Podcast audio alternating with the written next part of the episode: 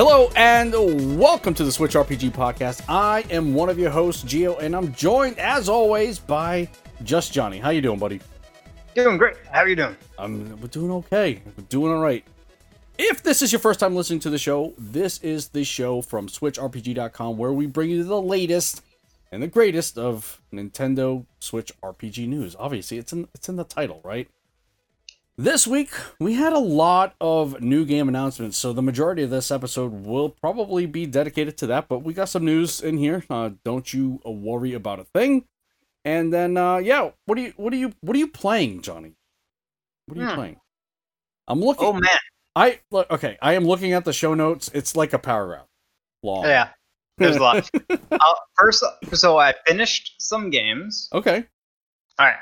So, as I mentioned last time, I finished Final Fantasy VII Remake, right? And I kind of said a lot of stuff there, so I'll just kind of continue off of what I said before. So, if you want to get my full gist, then go back to what I said, last episode about Final Fantasy VII. I will now just talk about, I'm not going to say what the ending was, but I will say, the ending has actually caused my opinion of the game to drop. Oh, what? My end sort of final score, I think we were like, I said I was like low eights or something like that. I'm now a high sevens. What? How does that change? The ending, that's how. Because I actually beat the game. Okay.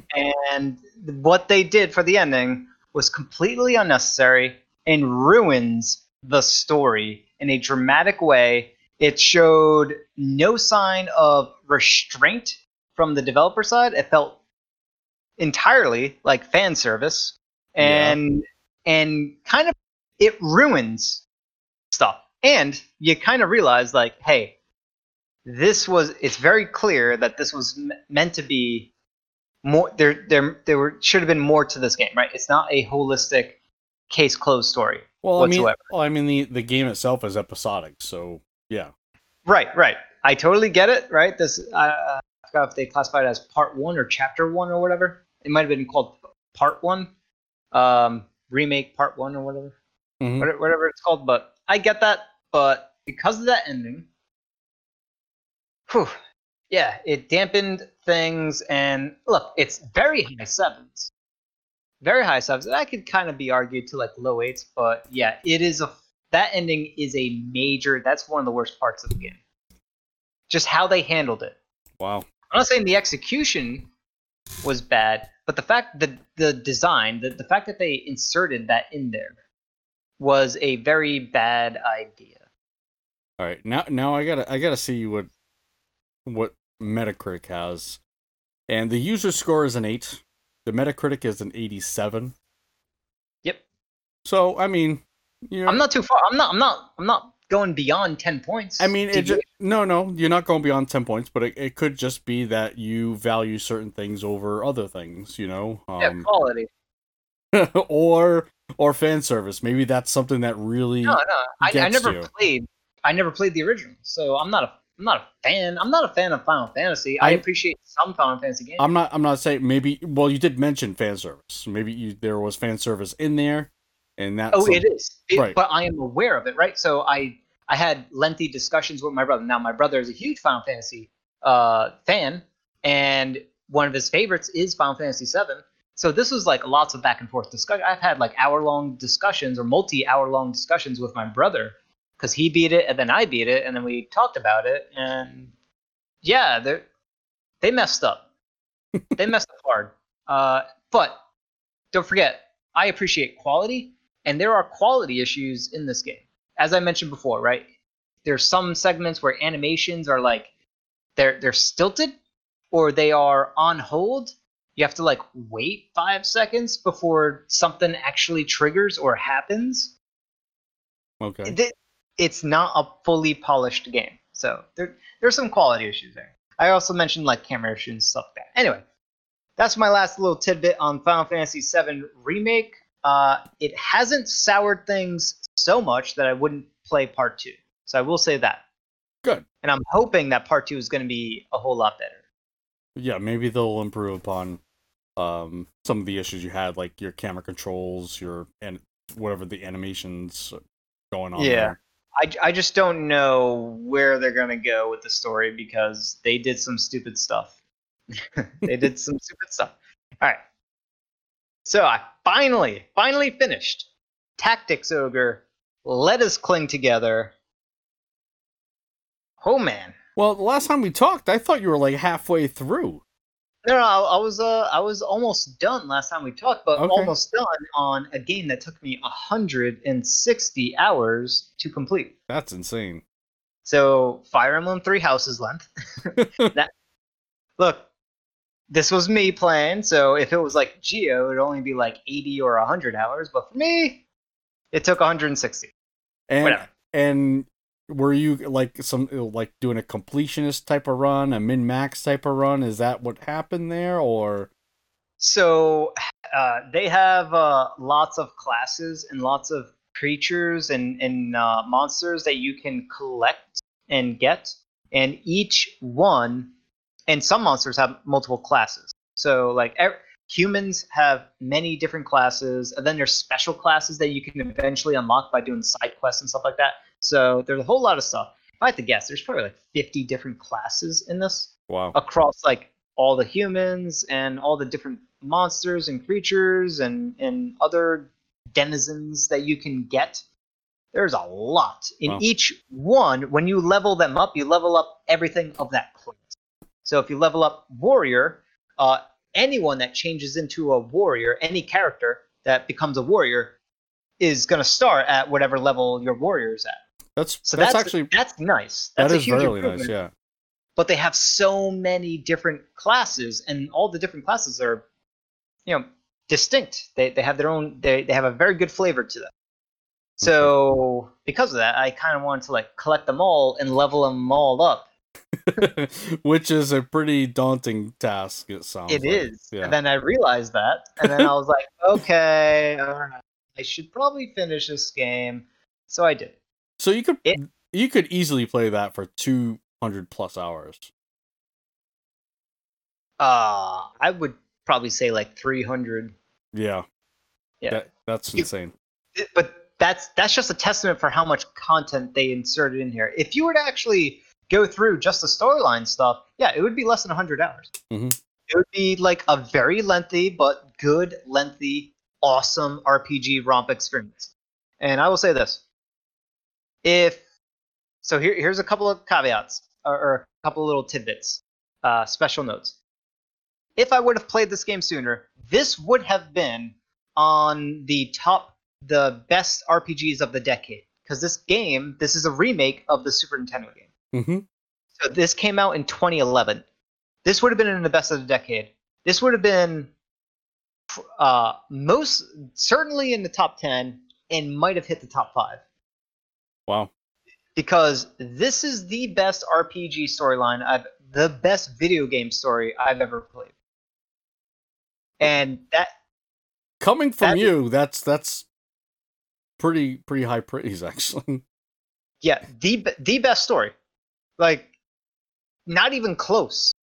There isn't another video game storyline that even comes close to this. Wow. It's just so well thought out. So intriguing. It is so serious. It is... All right, so you're a Game of Thrones fan. I do appreciate the Game of Thrones. Seasons 1 through 5, maybe 6. Yep. All right. I'm a Game of Thrones fan. Right? I understand Game of Thrones, season 6 and 7, a little wonky. But overall, right, Game of Thrones is the best TV writing. Mm-hmm. Right? And most people would agree on that. Mm-hmm. This is the Game of Thrones of video games. Not only that, but it is literally Game of Thrones. The storyline is Game of Thrones. I remember you kind of just telling me some story beats and yeah, I would have to agree.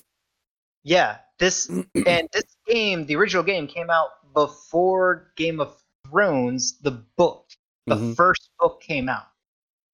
Right. So, I don't know, maybe George R. R. Martin kind of played this game and then wrote Game of Thrones as a result. He got his Super Nintendo out and he's like, wow, this is really cool. Yeah.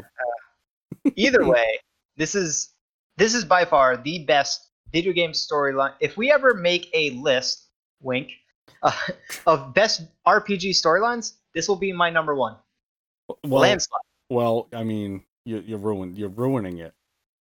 Well, we can't do it now. Well, I'd have to be argued against. I'm sure you'd argue against that, but we'll see what happens. Either way, this is most likely my number one.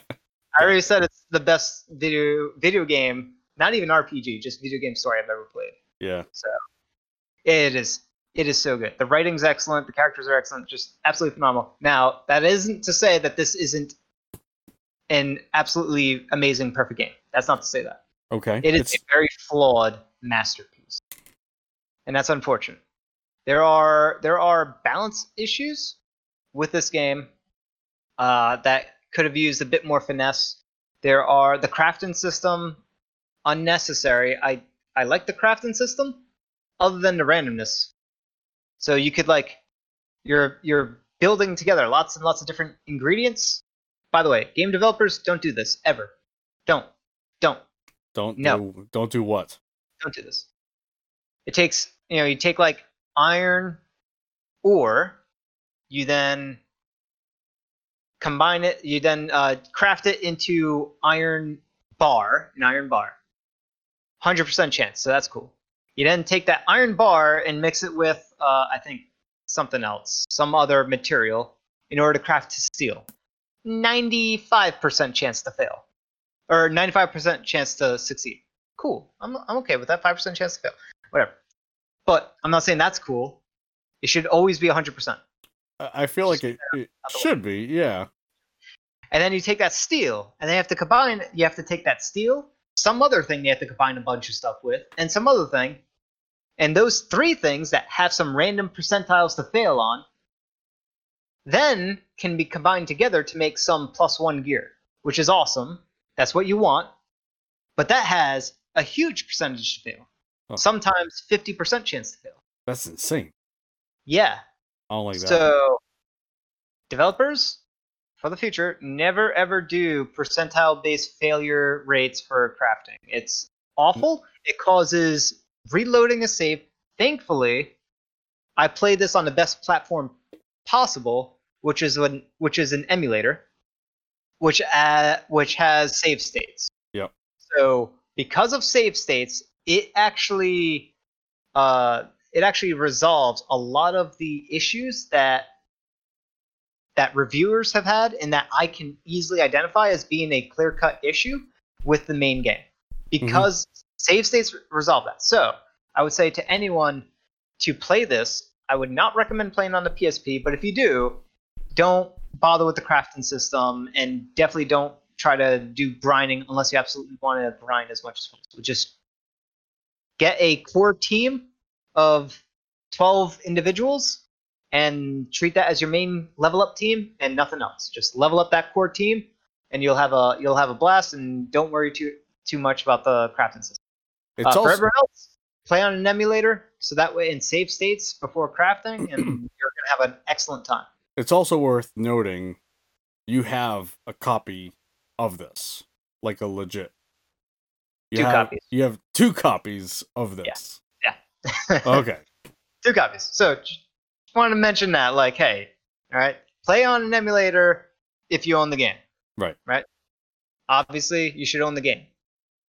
So there's that. And playing on the emulator is only there for the sake of getting over these silly, silly, silly restrictions and Type B rule, Type B stuff. So that's the only reason why I recommend it. So Tactics Ogre, Let Us Cling Together.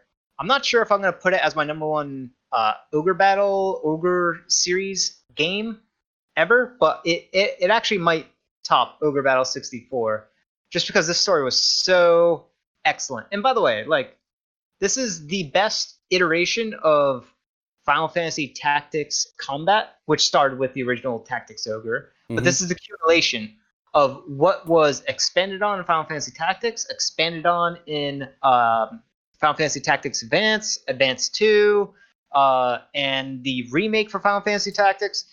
This game came out after all of that. So this, and it has the same members, or most of the same members. So this is the accumulation of all those things. It is refinement and excellence to the nth degree.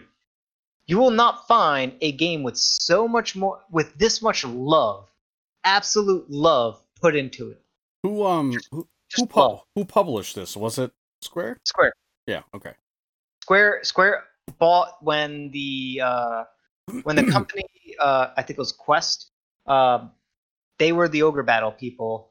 Square bought them out and dismantled the team. So Square now owns the Ogre Battle Saga franchise. So, and this is the last game of that franchise to release. Last new iteration of a game to release. So, just incredible. And also, I forgot to mention Tactics Ogre, Holy Knight of Lotus. Absolutely incredible.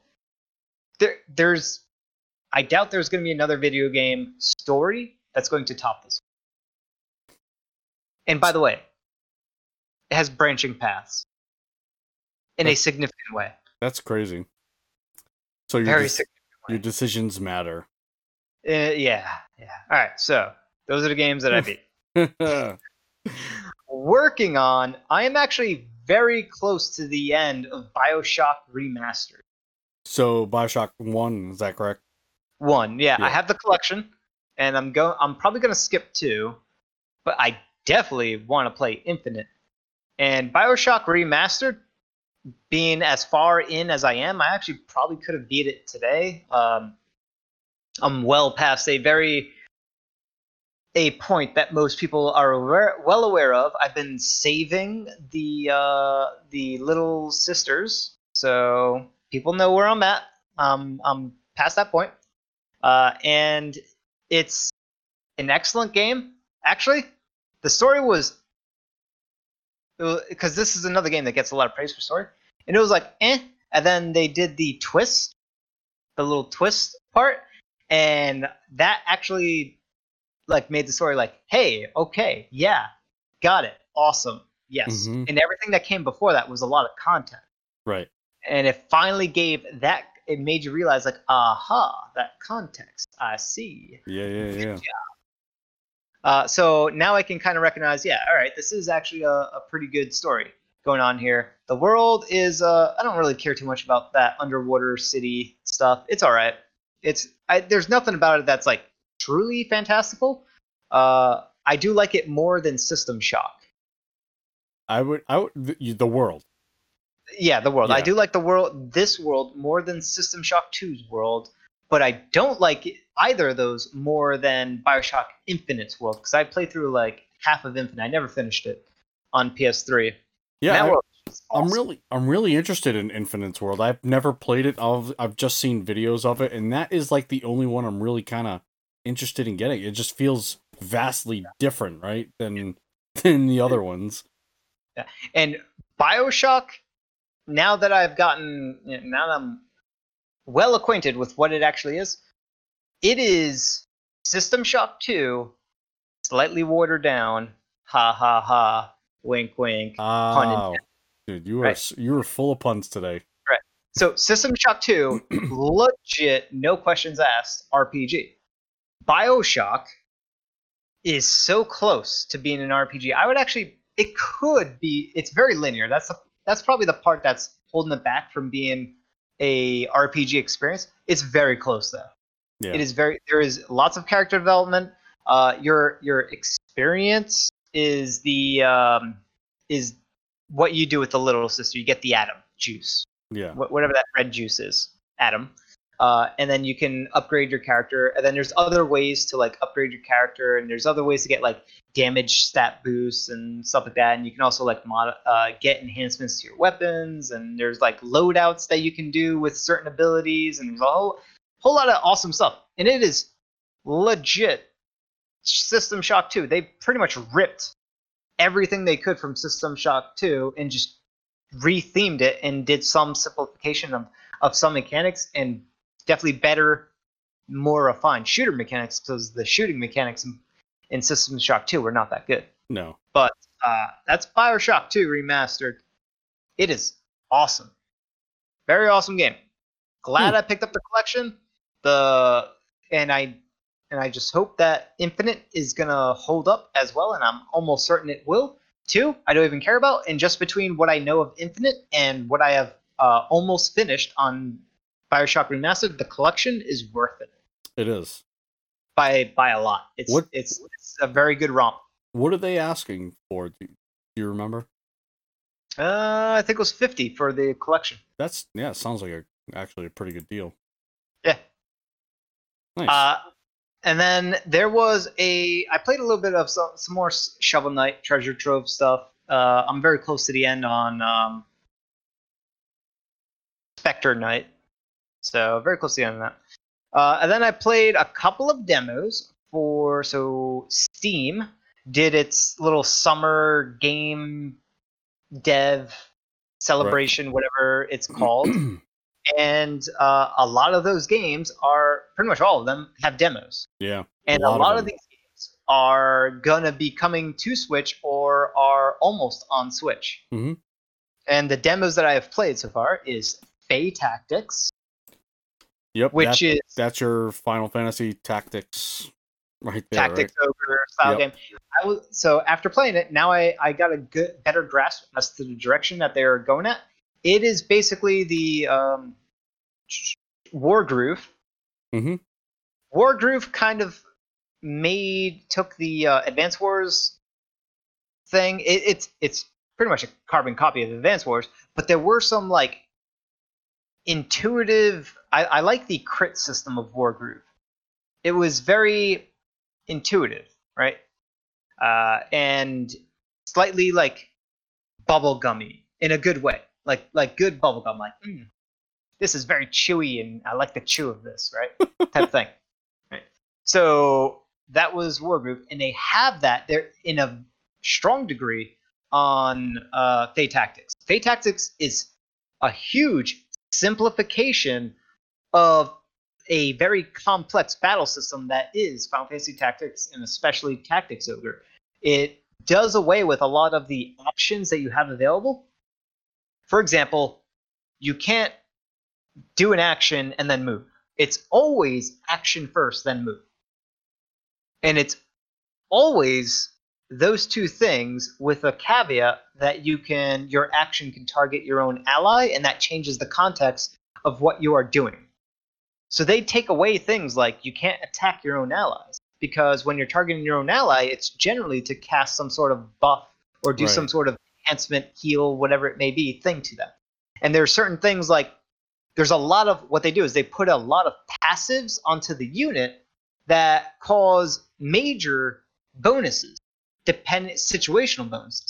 So, for example, there was like this weird catfishy, I don't know, it was like this weird floundering birdfish thing. And if it's in the water terrain, it gets a substantial bonus to its attack. Makes sense, right? Right. And it does the simplification, but still adds its own degree of unique take on this tried and true franchise, and I like it. It's very bubblegum. It's like taking what the tactics games are usually like, very dense, very complex, very nuanced style games. It takes that same thing, but makes it more bubblegum and accessible. There's a good word, accessible. This is a very accessible tactics, and I like that. And the artwork's good too. Yeah, it's the sprite work looks really good. Everything looks really good. Yeah, so I definitely keep an eye out for Fae Tactics. I have my eye on that one. Eyes on you. Very good stuff. Then I played the Iron Oath, which is another tactics game, but it's like it is a roguelike tactics. And what they are doing there, I don't know if I like that. Well, so the tactics part is not roguelike. Think of it more like Darkest Dungeon. But the combat happens, there's spatial elements they have to worry about in combat. And it takes place on a hex instead of a grid. Okay. And a big thing with that is your action bar is massive. You have like 8, or at least in the demo, there was like 8 or 9 different abilities they had access to. So you had a lot of options available to you. So there's a way more tactical things to be aware of, and it was it's definitely hard and nuanced. So it's got that going for it. It's still a long ways away. They have a lot of work to do on it because it is there are some not good UI there's a lack of intuitive UI. For example, abilities costed something called Spirit, and the game didn't even tell me what Spirit was, and I couldn't find a place to figure out where my Spirit amount was. So there was stuff like that. So weird stuff like that. So there's still a whole lot more polish to go there. And then after I finished it, they kind of tell you about more stuff that's going on with that game, what they have planned. Wow, it is going to be a very ambitious game. Ambitious to the point where the world is going to be randomly generated. The settlements you can interact with them and make very different decisions on how you interact with them and explore throughout the world, and that will impact not only your group, and your party members will age and they will die and they can have offspring, and you can play this game through multiple generations of characters. There was actually an MMO that was gonna do the same thing. Can't remember what it was, and it totally failed. It totally bombed. There just wasn't enough money to keep this MMO afloat, or just the full development of it. Oh man, what? I don't remember what it was, but I mean, this game is it's a Kickstarted game, right? Is it Iron Oath? The Iron Oath. So it's very ambitious what they're going for, and I like that. I like the fact that it's ambitious. I was kind of middling with what I played in the demo up until I ended the demo. Then they displayed a whole bunch of like bullet points of like, hey, here's what we have planned. And I'm like, oh. Wow, yeah. That's interesting. And don't get me wrong, those hugely ambitious stuff, that happens on a point and click map. So you're not like going into a town and exploring it. There might be like a static screen for that, or maybe a couple of screens for that, but it's not very immersive, right? This is still a pixely sprite style game, right? Yeah, yeah. So there is some degree of abstractness, so you don't have to don't be too overloaded on that. But when you're going dungeon delving, you make choices on the paths you go and everything that you're doing every time you go into combat, and turns that happen in combat, and every time you're navigating through a dungeon, it costs time. So that's the cost to all the decisions you're making is time. And that time, as I mentioned before, is going to have, which I didn't realize, but in the final game, it's going to have a big impact on things, because you can play the game for like 100 plus years, and that's going to cause like lots of crazy stuff to happen. So that's exciting. Well, that's kind of interesting, that sort of mechanic. I played Eldest Souls. Oh, that's the boss rush game, right? It is a boss rush game. It was announced for Switch maybe a couple weeks ago or something like that. And it is the Titan Souls. I don't think it's made by the same people, but it's pretty much Titan Souls, which is another boss fight game, except Titan Souls, you only had a one-shot arrow.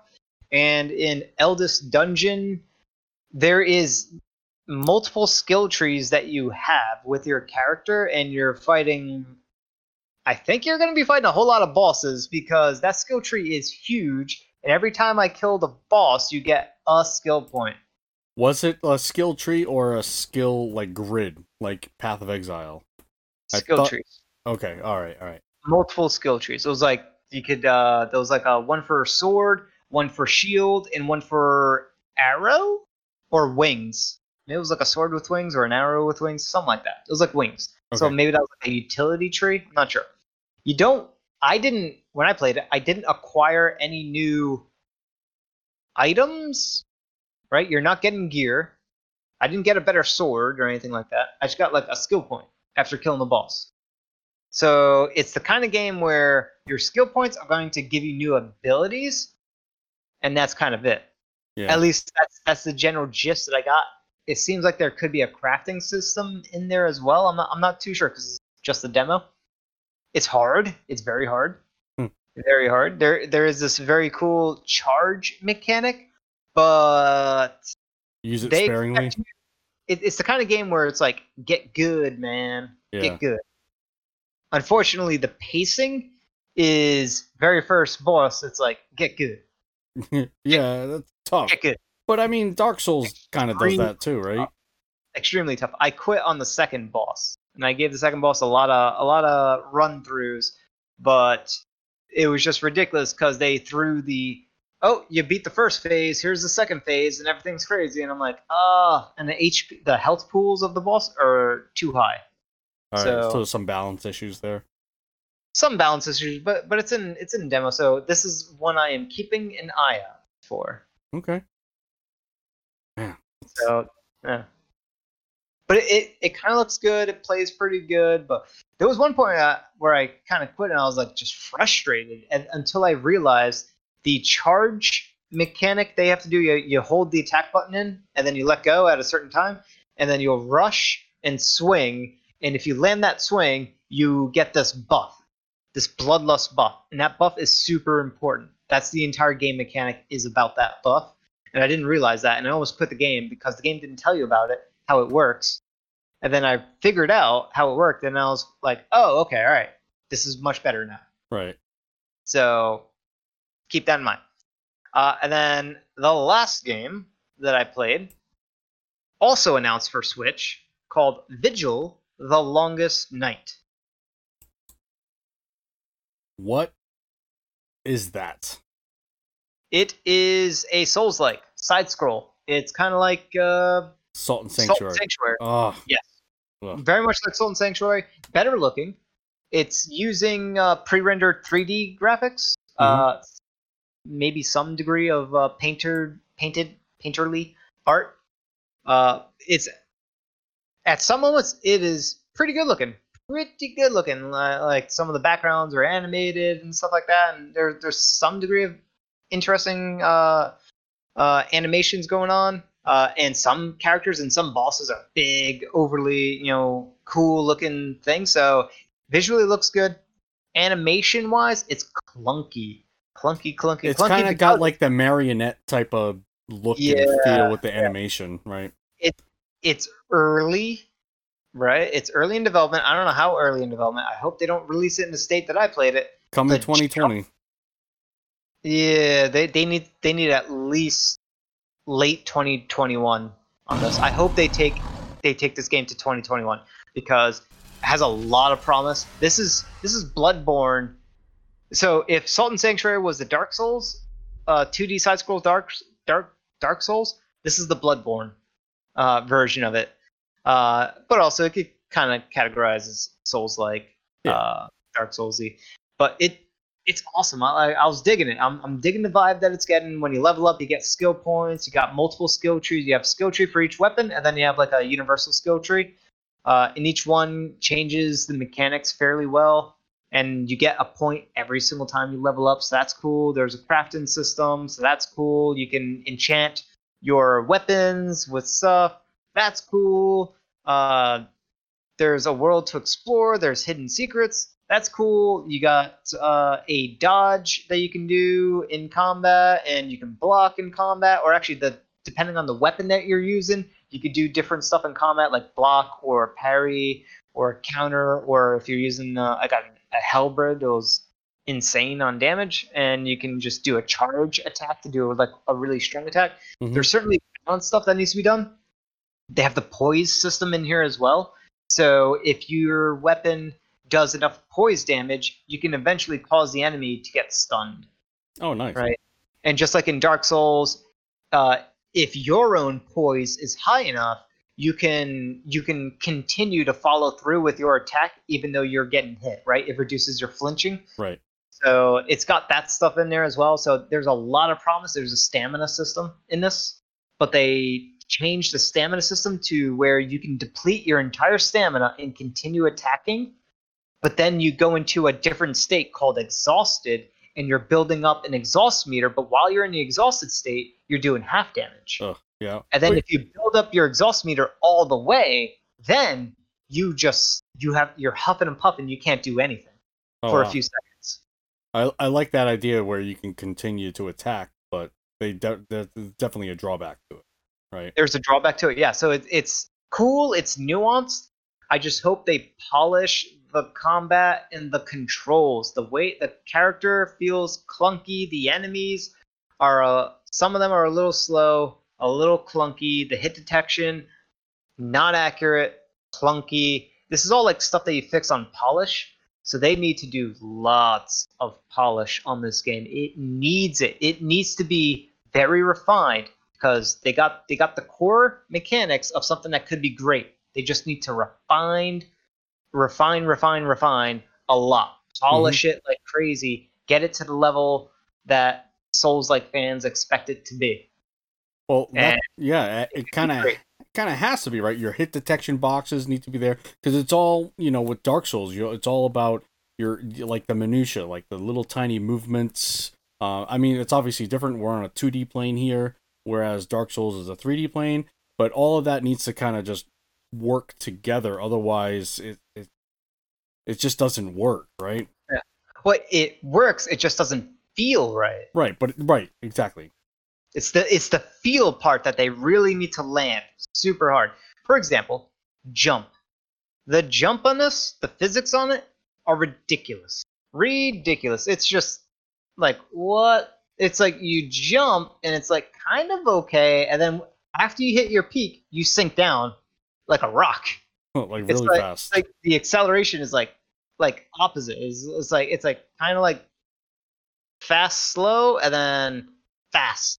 All the way down, no slowness, no slow build up. It's got to be the same velocity in both directions, right? Well, it's unless you're attacked, right. Not velocity, acceleration. But it has to be the same, either way. Whether it's fast in the beginning and then slow, and then there has to be the same ratio. Well, normal physics is it's fast at the beginning, and then when you reach your peak of the jump, you're at your slowest. You hit acceleration 0 at a certain axes, like the Y. Then your acceleration is slow. Then it accelerates down again, and your velocity starts off slow, but then your velocity builds up until you land. Right? It doesn't have that. It's like some weird, crazy child that belongs imprisoned at an orphanage somewhere. Unless you're jumping, and then there's a special attack where you're dive bombing or something. But that's a totally different situation. Some unique animation that's deliberately triggered by the player, right? Then there's obviously caveats to that, but as a normal jump, it just doesn't feel right. And then there's clunkiness when they have paths, so they can have a path continue, left, right, and then a set of stairs that you can optionally take. And you have to angle the movement stick diagonally to go down it. Oh, yeah. So that's faulty. They need to polish that as well. There's a lot of stuff that they need to polish. But lots of promise. Thumbs up there, keeping an eye out on you. But if they release it this year and they don't fix all of those things, I'm not going to get it. No way. I am out. Hey, guess what? What? Is it my turn or no? There's something I haven't been working on. Oh, what's that? Do you want me to say it? Yeah, sure. I haven't been eating. Why? This is a Johnny thing, right? This is a me thing, yeah. This is twice a year. I don't eat for 7 days. That's insane. And by don't eat, I mean I literally don't eat anything. I drink water. And that's it. I don't even know how you could do that, to be honest with you. If I don't think about food for 5 minutes, it's a problem. Yeah. So it's called fasting. Yeah. Or a water fast. So that's what I've been doing, and I'm on day. I just finished day 5, so I'm starting day 6. And tomorrow is a party, and there's all sorts of my family's been cooking so much delicious food. It smells absolutely crazy. It's terrible. I feel so terrible that I can't eat, knowing that I can't eat any of that delicious stuff. You can do it. I'll get through it. You can eat. Just eat. I'm going to eat on Monday. Monday is when I'm going to break my fast. Well, you should have planned that a little bit better. I should have. Mm-hmm. I was supposed to do it sooner, but I was like, I'll delay it. Whatever. I like eating. Now, why do you do this? Oh, and you can tell that I'm fasting because my tongue will be white. That's disgusting. So that's the detoxing that happens on the tongue. You get a white tongue. I do this for health reasons. That's why I fast.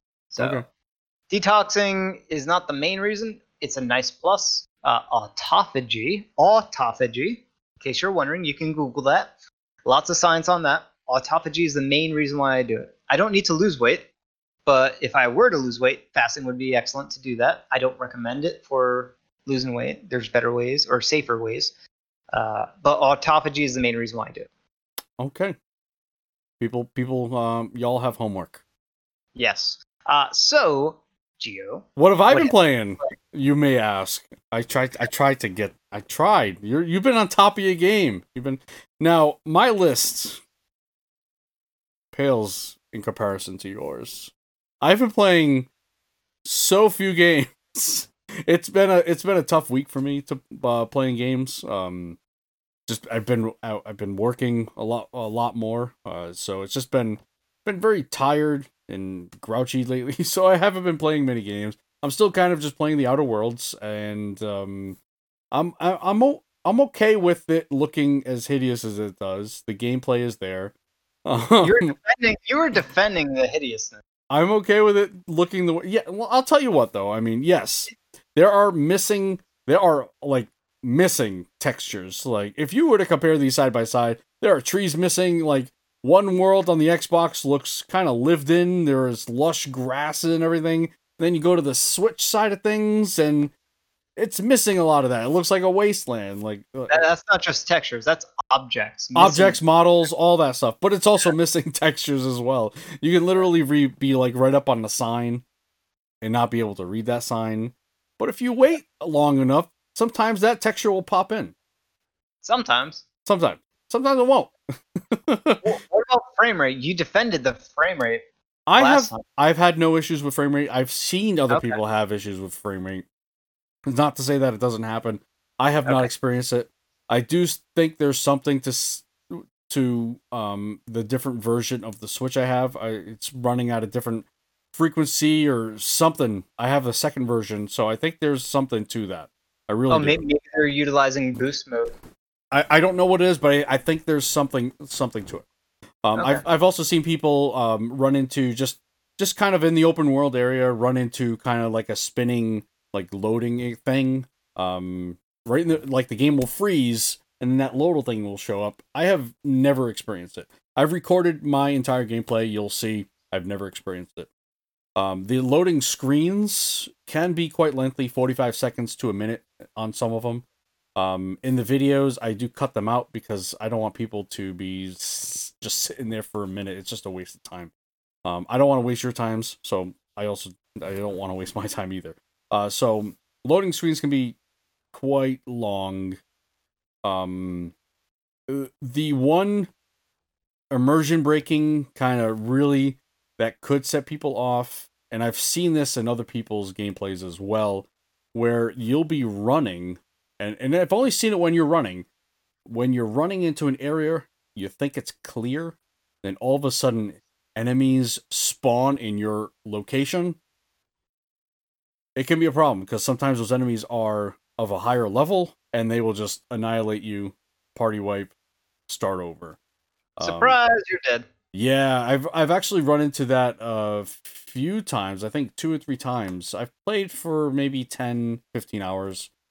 But again, that's when you're running. So when you're running, you're not allowing the game objects. You're not allowing them to load, right? So they load right when you're there. And it always happens with me because I'm the way I'm playing my character, I'm kind of sniping and sneaking along. Then all of a sudden that will happen. But yeah, that can be a problem, big problem. Yeah, it's got data streaming issues galore. Right. Just the fact that it's struggling with textures, objects, and then actual enemies. Yeah, that's a streaming bottleneck like crazy. but it's playable. It's playable. I will say it's not the best. I think it's better played on a different console or PC. Yeah. How far in are you? I'm about 10, 15 hours right now. That kind of doesn't mean anything. Where are you? I'm on Monarch. Okay, so you're pretty far in. Yeah. You're like halfway. Yeah, I'm about halfway done. Yeah. Okay. Did you just get on Monarch? I'm about to get off of Monarch. You're probably past halfway. I don't know where I'm at. I do, but I don't. Potentially past halfway. Okay, cool. And so now that you're going through this game a second time, I'm asking a question because I played and beat it. I didn't get the impression that this was a game worth playing more than once. It is not, because it makes you feel like you have a lot of choice. And you kind of do in a sense, right? So you have a lot of these factions, right? So for example, on different worlds or planets, there are generally two sides, two factions in each of those. And you can negatively or positively affect each one of those. Oh, just on the major worlds. Yeah, on the major worlds. And that, yeah, I'm not going to go into side story, side quest stuff, but yeah, in the major worlds. And that can help, or that can change how you progress through that world.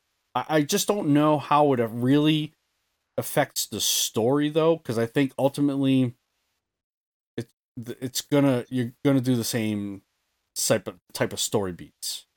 Yeah, because it doesn't result in anything meaningful to your character or to the game world. It does change the end story, but it not in any meaningful or significant way. Yeah, I'm trying to dance around what I really want to say, but yeah, that would be a good way to put that. Yeah. Are you doing opposite decision making on these different? Not totally opposite. I am doing some things a little differently. Again, just because I'm playing through it again, I don't want to do everything the same. I mean, I am doing a different kind of character. This one's a more of a stealthy long gun approach, whereas before I've done was a kind of a in-your-face melee. So that already feels different.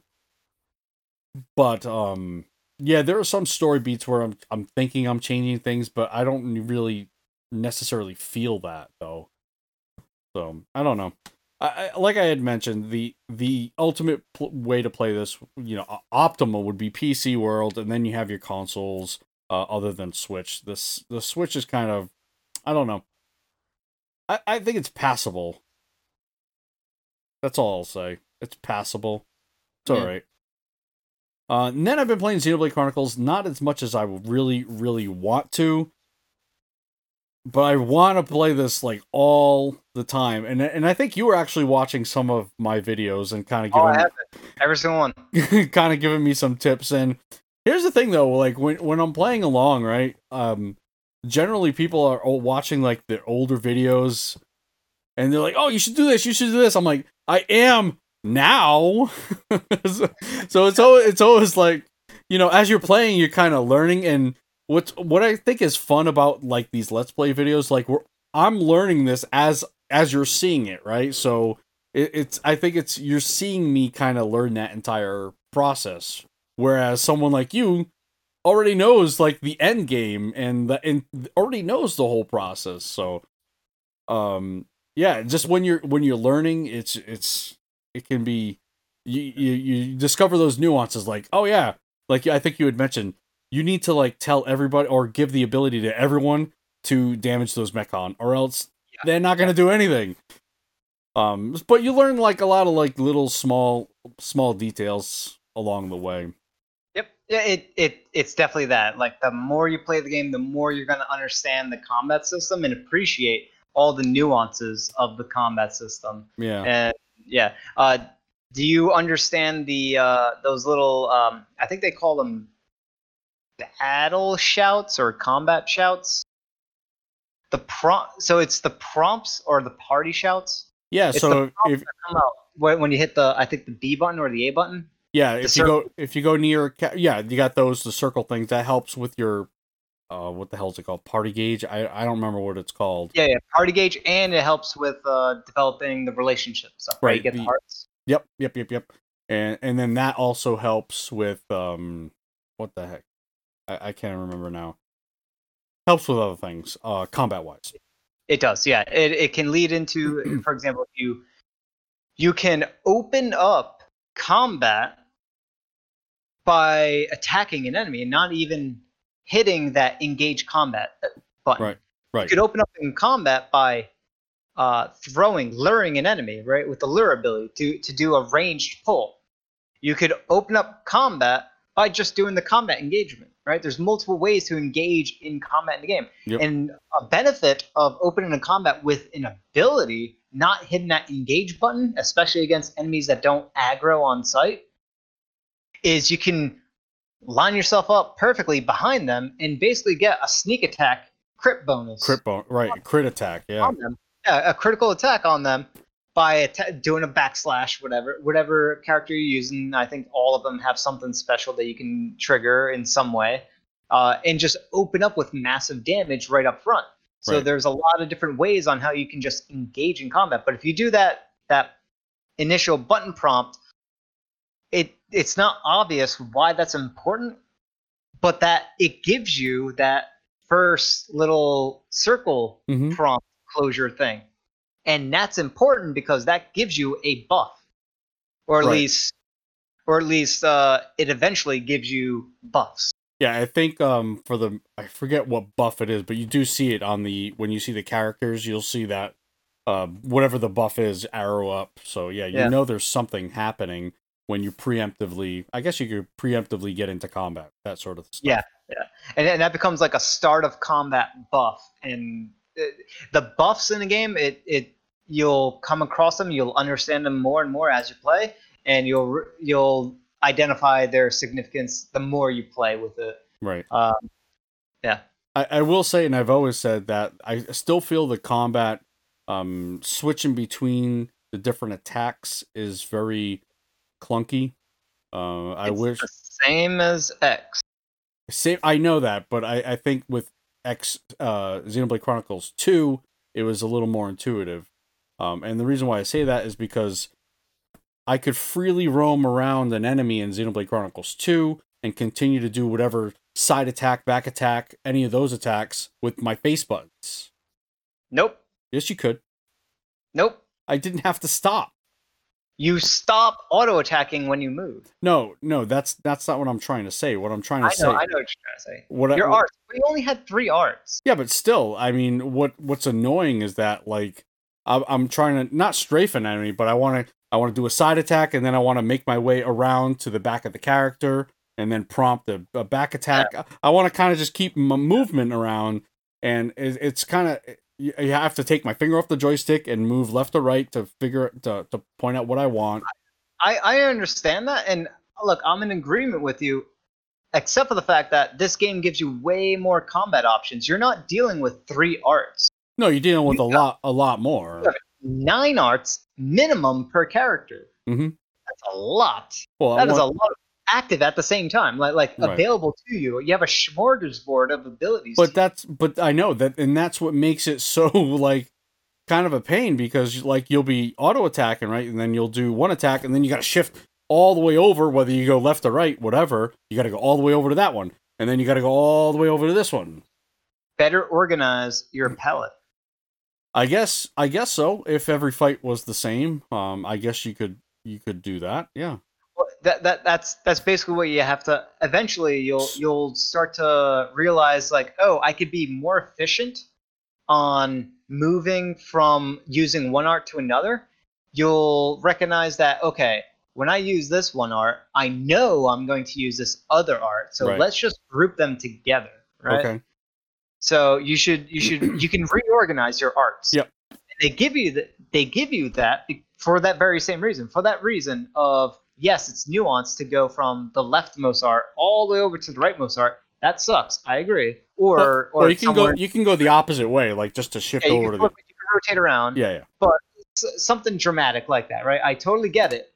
But then that incentivizes you to customize your art palette so that you could be more efficient, because that's part of the combat is also being able to activate your abilities, to be more skilled at activating your abilities, and part of that skill requires some degree of organization. Yeah, yeah. Maybe some of it is that, but I mean, there are buttons that you're not using. Why not use the triggers for something like that? Why could you just do that? Well, the triggers are used for camera, and the other one is used for party AI stuff. Yeah, they could have been something, an option. Well, I don't know. I don't know. It's what so the LNR is for targeting, switching targets, which is important. You need to have that. No, yeah, right. But that could easily be the D-pad. Like, switch that around. How often you're not changing enemy targets. The D-pad is how you toggle the art palette. Right, I know, but switch those up is what I'm saying. And then you have your callouts, whether you want to. I think it's the ZR and up will focus fire on an enemy. You can call off the dogs with ZR down or something. I don't know. And ZL is for the camera controls, which is also very important to have. Yeah, but it's situational. I think it's depending situational. On where you are. Choosing the art is every time. It's not situational at all. I don't know, but I mean that's my only gripe with it. And you're right. Maybe better organization will help a lot of that. And that's the first thing I'm going to do when I boot that game up. I'm going to be like, all right, what can I put here? What can I do? Yeah, better organized palette. Maybe that'll most likely lead to a better play experience of the combat. But it's probably not going to solve your qualm, right? No, but I still have to do. Your qualm is it's just a little bit of a nitpick. That's really what it is, because ultimately the story's been really great. I love everything else about it. The music's awesome. Everything is excellent. Where are you at this point? I just got... I'm about 10, 15 hours again, and I just rescued Juju from one of the metal-faced dudes, and what's-his-name came back. Oh, shoot. What's his name? I can't remember his name. Oh, the original Dunvan. Yeah. Yeah. Yep. And he just joined the party, and that's kind of where I stopped. So you're about to enter the waste? I don't know. I'm in the Bayonis' groin area. So you're in a cave area? I'm in his loins, yes. Is it a cave? No, not a cave yet. Wait, all no, right, so I was in a cave. I was in the Ether River area, and now I've come up. The glowing trees? Not the glowing trees yet. I've seen pictures of those. I'm like, where the freaking hell are these trees? I want to see these damn trees. Right. I haven't seen no glowing trees yet. All right, so you're in the part where it's. I could have sworn it's a cave. It's like a cave area. It may be a cave. I don't know. It's short. That part's very short. Yeah. But that's kind of where I'm at. Cool. Awesome. I have like 100 more hours to go. I'll be all right. Wait, so the leg is kind of like the first major, very open world environment. I mean, the knee or ankle or whatever is kind of big, but the leg is like. What did you think of that when you got to see like how big? I did just that. You're right. So I'm kind of roaming around.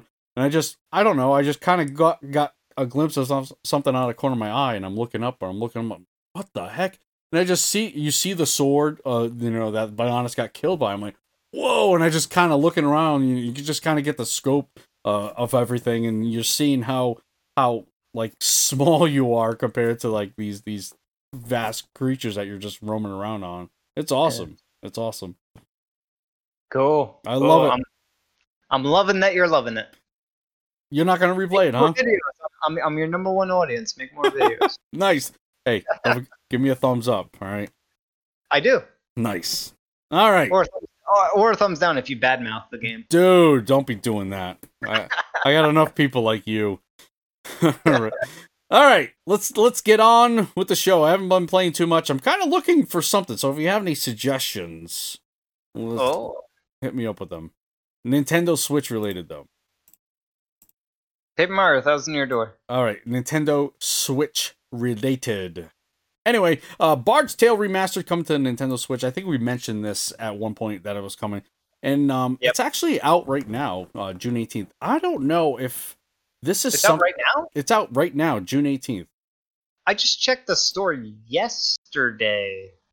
Okay. It's weird, because don't they usually release games on Thursday? I don't know that has to be a thing. It also, even when they say it's released June, say this one says June 18th, the time of day can be different. I don't know who sets that. I have no idea, but I've seen variations in all of that. But Bard's Tale, action RPG, kind of quirky writing, I think. Or, I'll call it quirky writing. Well, it's comedic. It still looks like the older game, so it's really not... This game is not for me. It's a dark humor medieval in a medieval fantasy world. Mm-hmm. So... graphically, it looks very dated. It looks like the original Xbox still. Yeah, it really does. I don't know, and I don't even know what they remastered, to be honest with you, because it still looks old. Higher resolution. That's pretty much it. It looks like. So they made it to fit your format of a TV. I don't know. Yeah. I don't know. Like I said, it looks the same to me. I don't know if that's for me, but it's out now. All right. Then we have another game. We mentioned this game. Oh, yeah. A while ago. And you had said, look out for this game. I want this game. I don't know if you still want this game, but the game is 13 Sentinels Aegis Rim, launching in September here for us in the West. I think they actually have a date on here. Did I see a date? September 8th. Is it coming to the Switch? Coming to the Switch. Now you gotta be... PlayStation Store. I thought I saw Switch. That's the question mark I have. Maybe in the trailer. Well, let me read. This is from RP Gamer. Atlas today announced that VanillaWare's 13 Sentinels Aegis Rim will launch for PlayStation 4 in North America and Europe on September 8th. The game will be available physically and digitally. A physical $59.99 launch will include a bonus physical art book, while pre-orders on the PlayStation Store will receive a digital art book. I want to say, I'm not seeing it here in this article. Yeah. I want to say that I saw it somewhere, because otherwise I would not have put it in here, other than to say we told you so. It's like here's at least the icing on the cake, whatever. It's likely to come to Switch because VanillaWare and Atlas puts games on Nintendo consoles. Yeah. So it might be PlayStation 4 first, but this is a game that can run on Switch, no questions asked. So because of that, and because of the success of the Switch, it's like in the nature that the developers already release games on Nintendo platforms, it's likely going to come to Switch probably sometime in 2021 if I had to guess.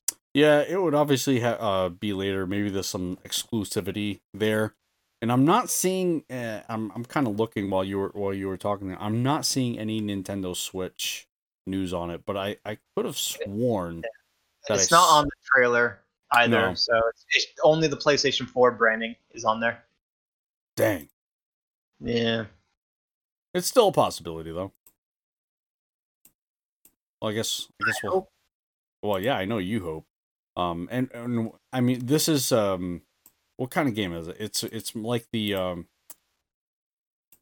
if I had to say what it is, it would be could I safely describe it as Persona meets God?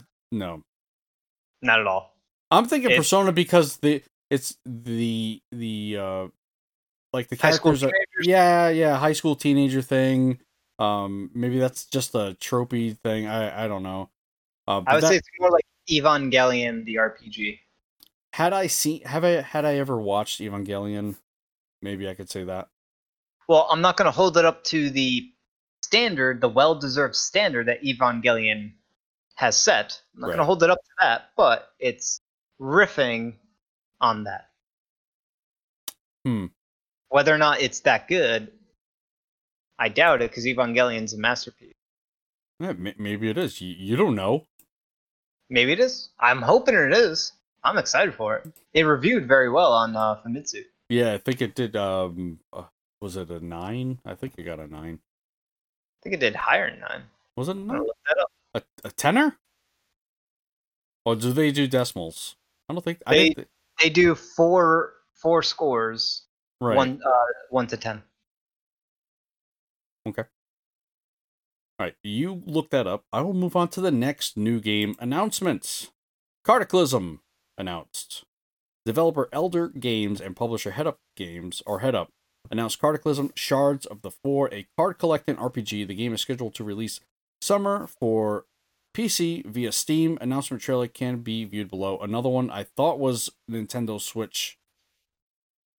Gonna be on the Nintendo Switch, but apparently it's not there.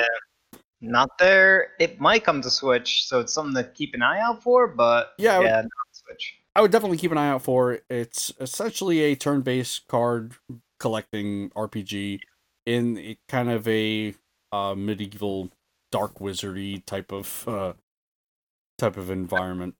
I would say more roguelike than RPG. Don't expect a big grandiose adventure with card battling mechanics. Not like Bait and Kados. Don't expect something like that. Expect something more along the lines of yet another Slay the Spire type thing. And it may in fact be, I don't know, I don't think we're thinking Slay the Spire, and the reason why I'm saying this, Cartaclysm, a single player RPG I read it wrong, without in-app purchases. So I'm wondering if this came from the mobile universe. Maybe. By the way, that Famitsu score? Yep. 9. Yep. 10. Oh, wow. Or I could confuse those numbers a little bit, but it is a total of 38 out of 40. So if you average that out, that's a 9.5. 9.5. That's exceptional. That's pretty good. Pretty dang good. All right, we're on a roll with these non-Switch RPGs, but I think we're getting back on track here with Cris Tales. Cris Tales launching in November. Publisher Modus. You better hope. No, I know. I said this is Switch. Yep. I know this one's Switch. Publisher Modus Games and developers Dreams Incorporated and Sick have announced that Cris Tales will launch November 17th. That feels like a lifetime away right now. I don't know why. Time has kind of stood still for me. The game will release for PC, PlayStation 4, Xbox One, and Nintendo Switch. Oh, and also, I'm sorry, the forgotten child, Google Stadia, with PlayStation 5 and Xbox Series X versions to follow at a later date. In addition, the demo version available on Steam actually right now. So there's also a new updated mode that'll include new enemies and a Coliseum battle mode. I decided not to download the demo on that. Why is that? No. I don't know. It barely shows any gameplay. Yeah, but that's what the demo doesn't show gameplay? I'm talking the trailer and the Steam store. Yeah. Let me see if I can hit. Oh my goodness, that's loud. Oh, there we go. Whew, that scared me. Hey, why did you? You didn't hear that, did you? No. Okay, you're just saying that? I didn't hear it. Oh, all right, good. All right, now I can finally see some actual gameplay on some of the trailers in there. Man, it is it's a cool looking game though. It's cool. I think so too. And what's really kind of cool is the battle mechanics. Like you have 3 different time eras in one battle. This is I am speaking about the right game, right? Don't. You do have the 3 different time eras, but I didn't see that in the combat part of the trailer. No. I know this from from other watching other gameplays. Okay. What? You know what? Maybe I will eventually. Okay, I keep muting it, and it continues to just play really loud. Oh, it does. You're right. It does have it. I see the. They did show a segment of that now. So it does have that three different time zones. It kind of has like this triangular separation of the screen. Right. So yeah, all right, yeah, maybe I will actually download because I like the art style. Yep, the art style is really cool. Yeah, it's. I wouldn't say it's really cool. I like it. It's different, and that's what makes it cool. Yeah, really cool.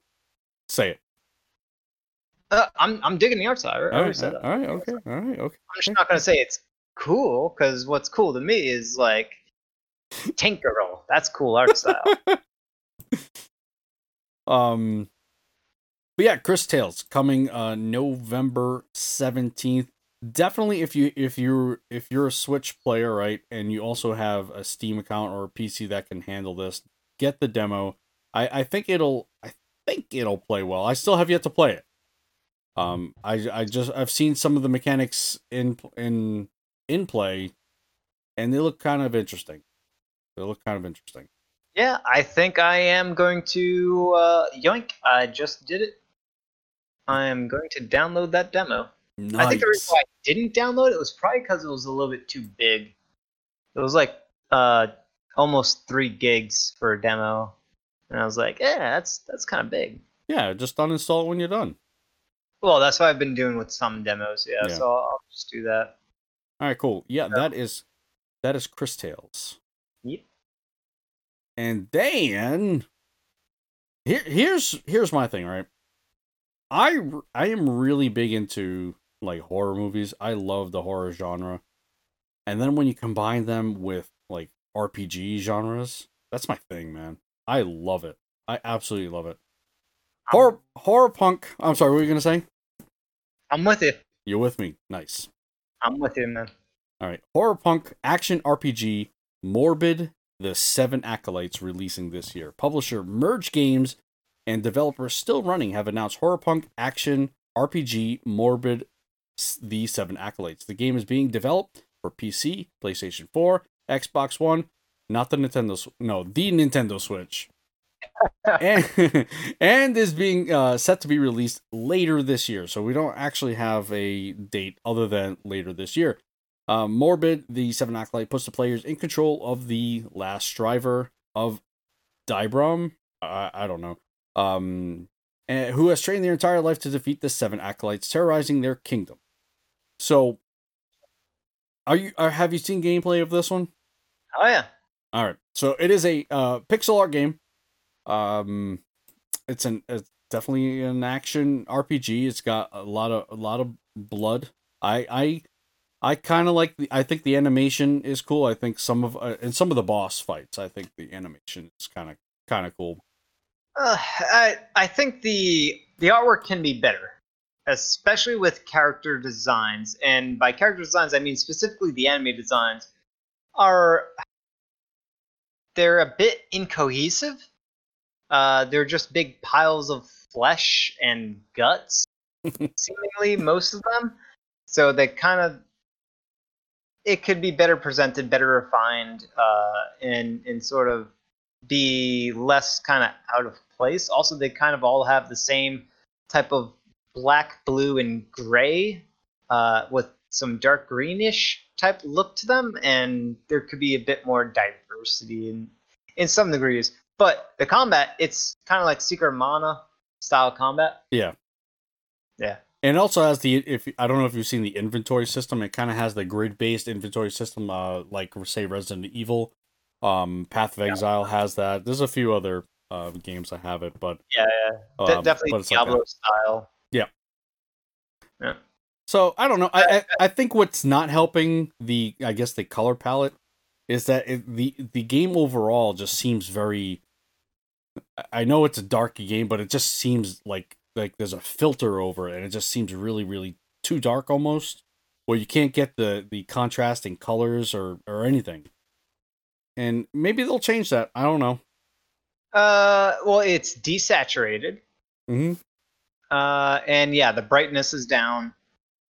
And it looks like it's by choice, but they probably need to add more effects.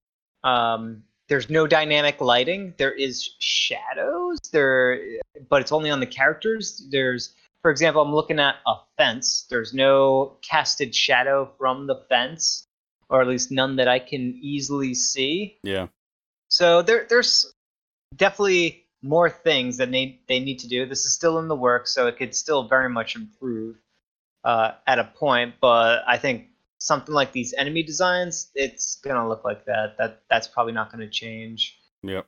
You don't get better looking enemy designs with more effects, right? Right. No, I think dynamic lighting would make a world of difference in this game, without a doubt. But you know what? I'm still on board. If this game plays well, you know, even though these graphics are fine, right? They're serviceable. Mm-hmm. But they're not ideal, but they are definitely serviceable. I'm on board as long as the game plays really well. Right. Moving on to more horror RPG stuff. Rogue Lords announced during the PC gaming show. Rogue Lords is an upcoming roguelike game with a turn-based party battle system. Publisher Nacon and developers Cyanide Studio and Liker Studio. The game is set in a version of the 17th century where mortals and other entities live side by side, and is set to be released later this fall for PC, PlayStation 4, Xbox, and the Nintendo Switch. You seem really excited about this one. I'm digging it, man. It's awesome. It's kind of like Tim Burton meets Darkest Dungeon. Yes, exactly. I totally agree with that. Yeah, it's got the kind of like the elongated body form on the characters, but I mean, think Darkest Dungeon, right? Where they're little marionettes, right? They're smaller, but then you elongate them, Tim Burtonize them, maybe, and then you have Rogue Lords. Well, some of these animations are way better than just marionettes. I'm talking Darkest Dungeons were marionetted. Oh yeah. Not these. No, not these at all. But Darkest Dungeon is marionettes done very well. Of course. Yeah, no, I'm not using that as a negative thing. I'm just kind of describing their stature and the way they were animated. Actually, I take it back. These might be 3D models. Are they? Oh, they are. Yeah, they are. They are 3D models. They actually look almost as if they're 2D though. That's impressive. These are definitely 3D models. And what I like is that I think I think they are characters. I'm looking at one here, Bloody Mary, Baron Samedi, and Dracula. So it's like they've taken a lot of like folklorish type of stuff, and they're actually characters in here. Yeah. So they're having a good time with horror figures. Right. And true horror figures. That's awesome. I love that. And it looks like there's some sort of an overworld. Like it looks like there may be some sort of a hub town. Maybe, but there's an overworld as well. I don't know how that works. I have no idea. Oh, they gotta have it. This can't be just a game of combat, because looking at the combat initially, right? It's been done before, mm-hmm. Except for they have this whole aspect of your party. One of your party members, when their health goes down, if they get struck again, it takes away from your devil health. Yeah.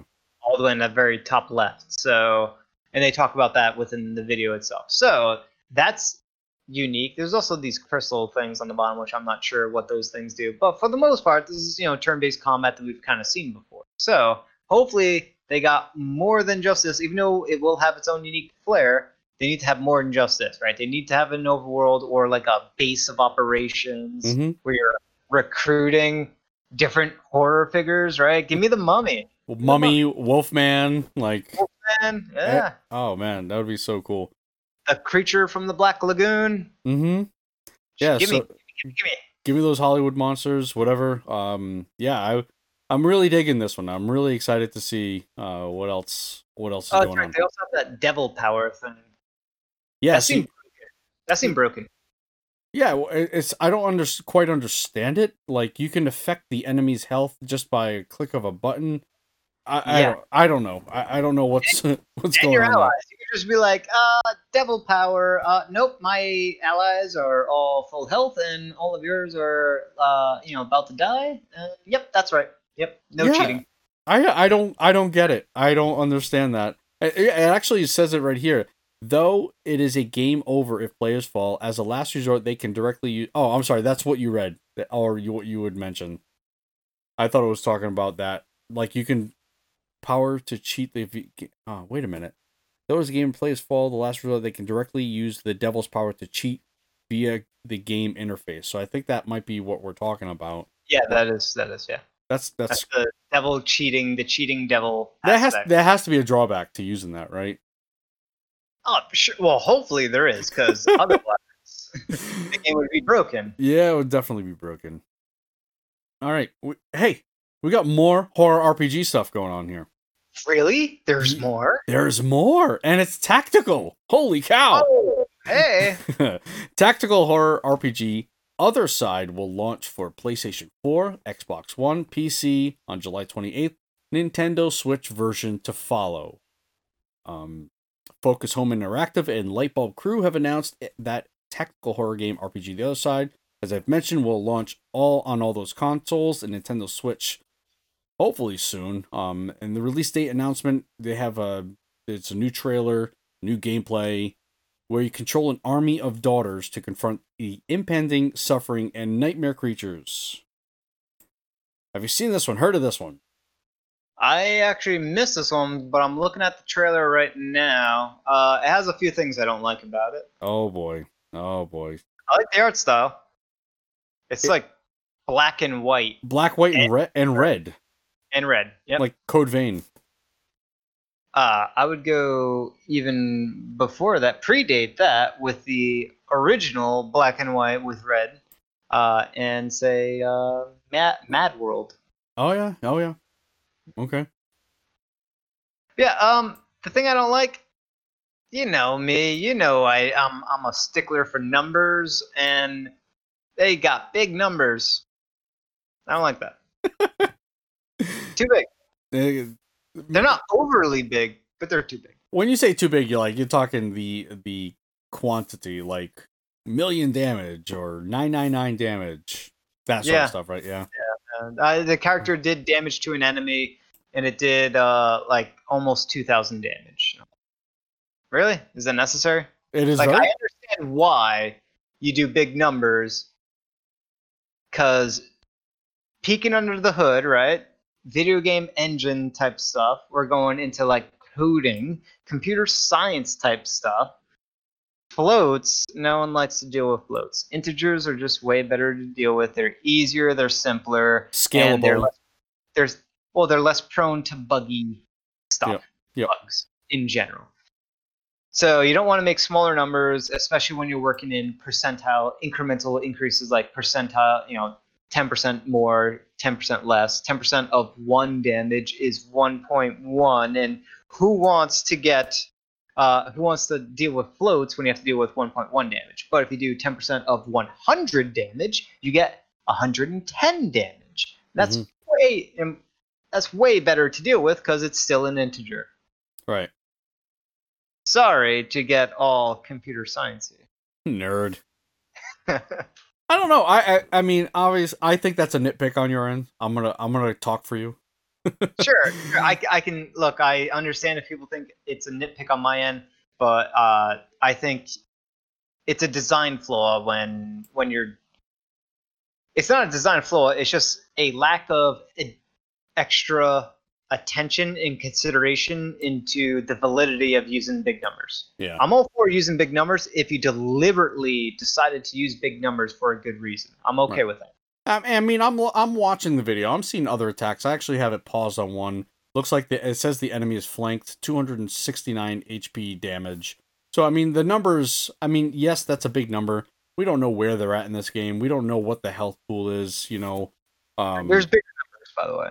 Yeah, I'm sure there are. But I don't know. I don't put much of a I think people love seeing those numbers, right? Like, you see it in Diablo. You see it all the time. People love and eat that stuff up.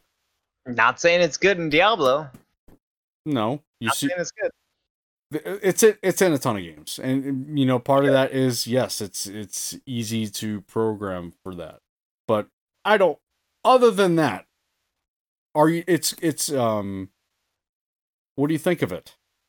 It's all... Well, the combat is just hard to get. It says tactical, and I see the grid base, right?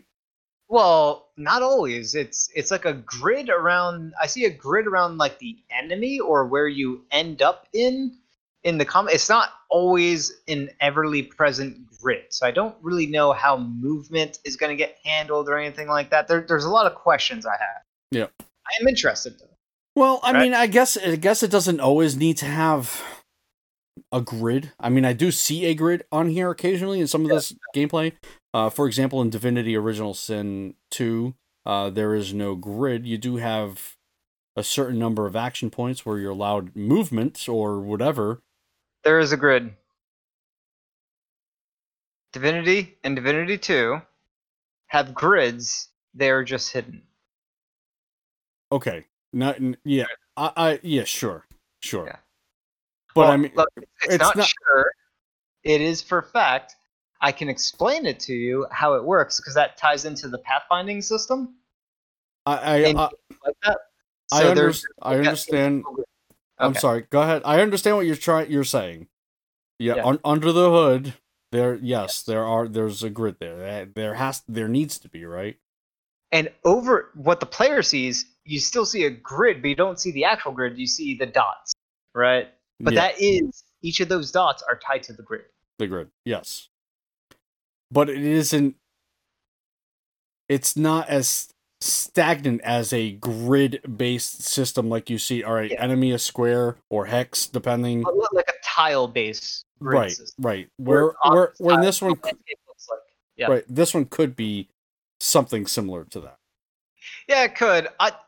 Like I said, there's just more questions, but the fact that, you know, you have these, what are they called, daughters or sisters? Sisters that are your party, and you're battling what looks like... Daughters, okay. Daughters, and you're battling stuff that's like... what's the word? Hellgate? Is it Hellgate? Not Hellgate. Hellraiser. Hellraiser-esque. Weird abominations of evil and horror. I'm down. And then you have this black, white, and red, shades of black and white along with red art style. I am very down for this. I am keeping an eye out. If it reviews well, I will get. It looks like it could be interesting. Yeah. I guess we will see. Hey, guess what? We don't. There's no more horror. Sorry. Chicken butt. No, are you a child? All right. You said guess what? That's what I say. But I know that's like something my 6-year-old would say. Well, then don't say guess what. Hey, guess what? Gestalt: Steam and Cinder gets a reveal date trailer. Sold out. Is that another horror game? It is a. I guess you could say maybe steampunk. Maybe not steampunk. Yeah, steampunk. Sold Out and Metamorphosis Games released the debut trailer for action-adventure RPG Gestalt, Steam, and Cinder. Along with a trailer, a demo is also available via Steam as part of the Steam Game Festival, which runs until June 22nd. Drawing inspiration from a classic 16-bit and 32-bit side-scrolling title, Gestalt, Steam, and Cinder mixes 2D platforming with action combat. I played this at PAX, and it very much reminded me of Zelda 2. There's a little bit... I mean, when I say reminded me, I think that's what the dev is going for. You mean Castlevania? Zelda 2 did it first. Sure, Castlevania, okay? Castlevania 2? Zelda 2. Which one came out first? Oh, I don't know. Which one? I don't know. I'm not sure which one came out first, but that would be the decider, right? Whichever one came out first. Here we go. All right. Adventures of Link, Zelda 2, January 14th, 19... I'm going to win. I better win this one. 19 what? 19 what? 87. 87, okay. January 87. All right. And then we have Castlevania 2. Simon's Quest. All right. All right. We'll do it. This is great podcasting right now. What release do you want? The Japanese release? We'll go with Japanese because it was earlier. August 28th, 1987. Okay, a couple months later. I win. You win. But right. Dude, this is totally canceled. Yes. And it does have that mixture of 16-bit and 32-bit. Like, the backgrounds are mostly 32-bit. And maybe, like, the characters are 16-ish, maybe. I don't know. It was kind of cool. Yeah, it looks... The artwork looks awesome.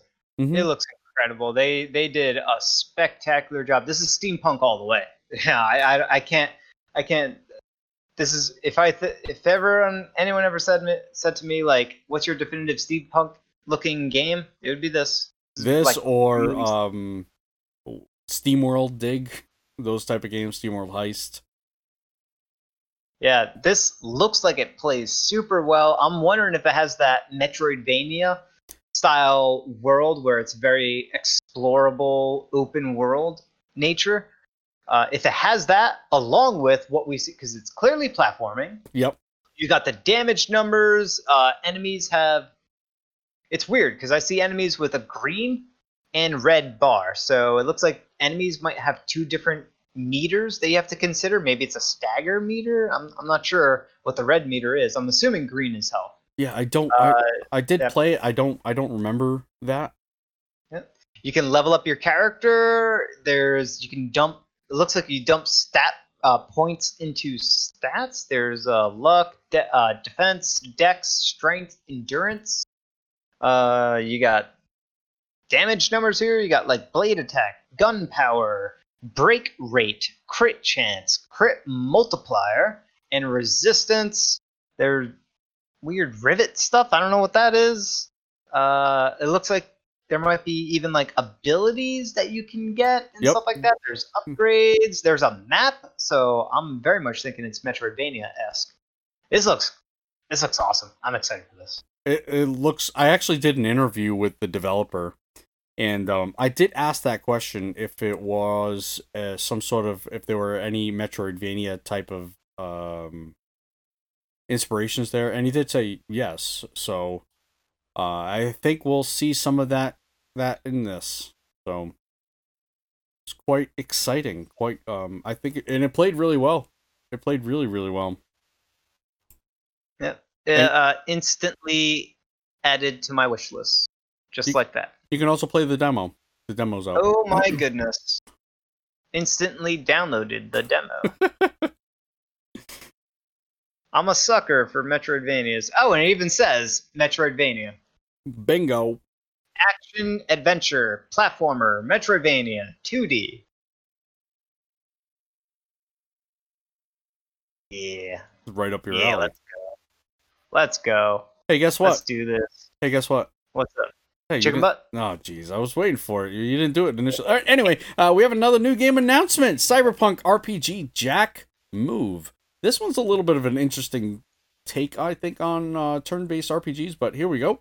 This is a cyberpunk game. We're seeing a lot of those recently. Publisher Hype Train Digital and developer So Romantic will release Cyberpunk RPG Jack Move for Switch and PC via Steam in early 2021.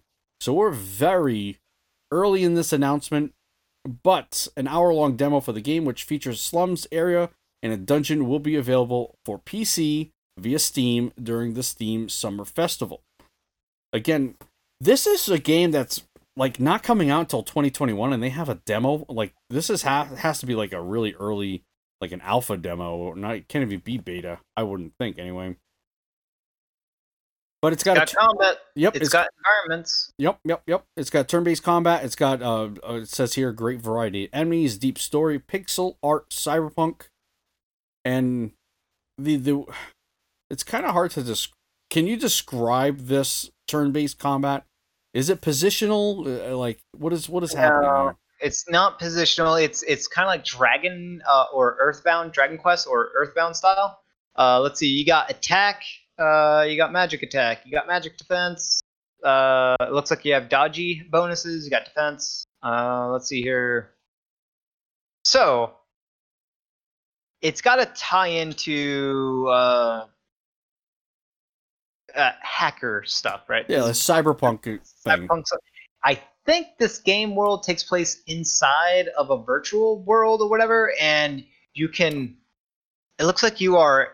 So, for example, you're in this main menu thing, and it shows a button on the bottom for install hardware, because you're going through your menu, and then you go into the hardware section, there's a software section, there's execute, patch, so you can like patch code, and then there's Jack Moves, I don't know what that is, objectives, controls, right? Those are like more generalized things that are kind of traditional, that we kind of can guess what those are.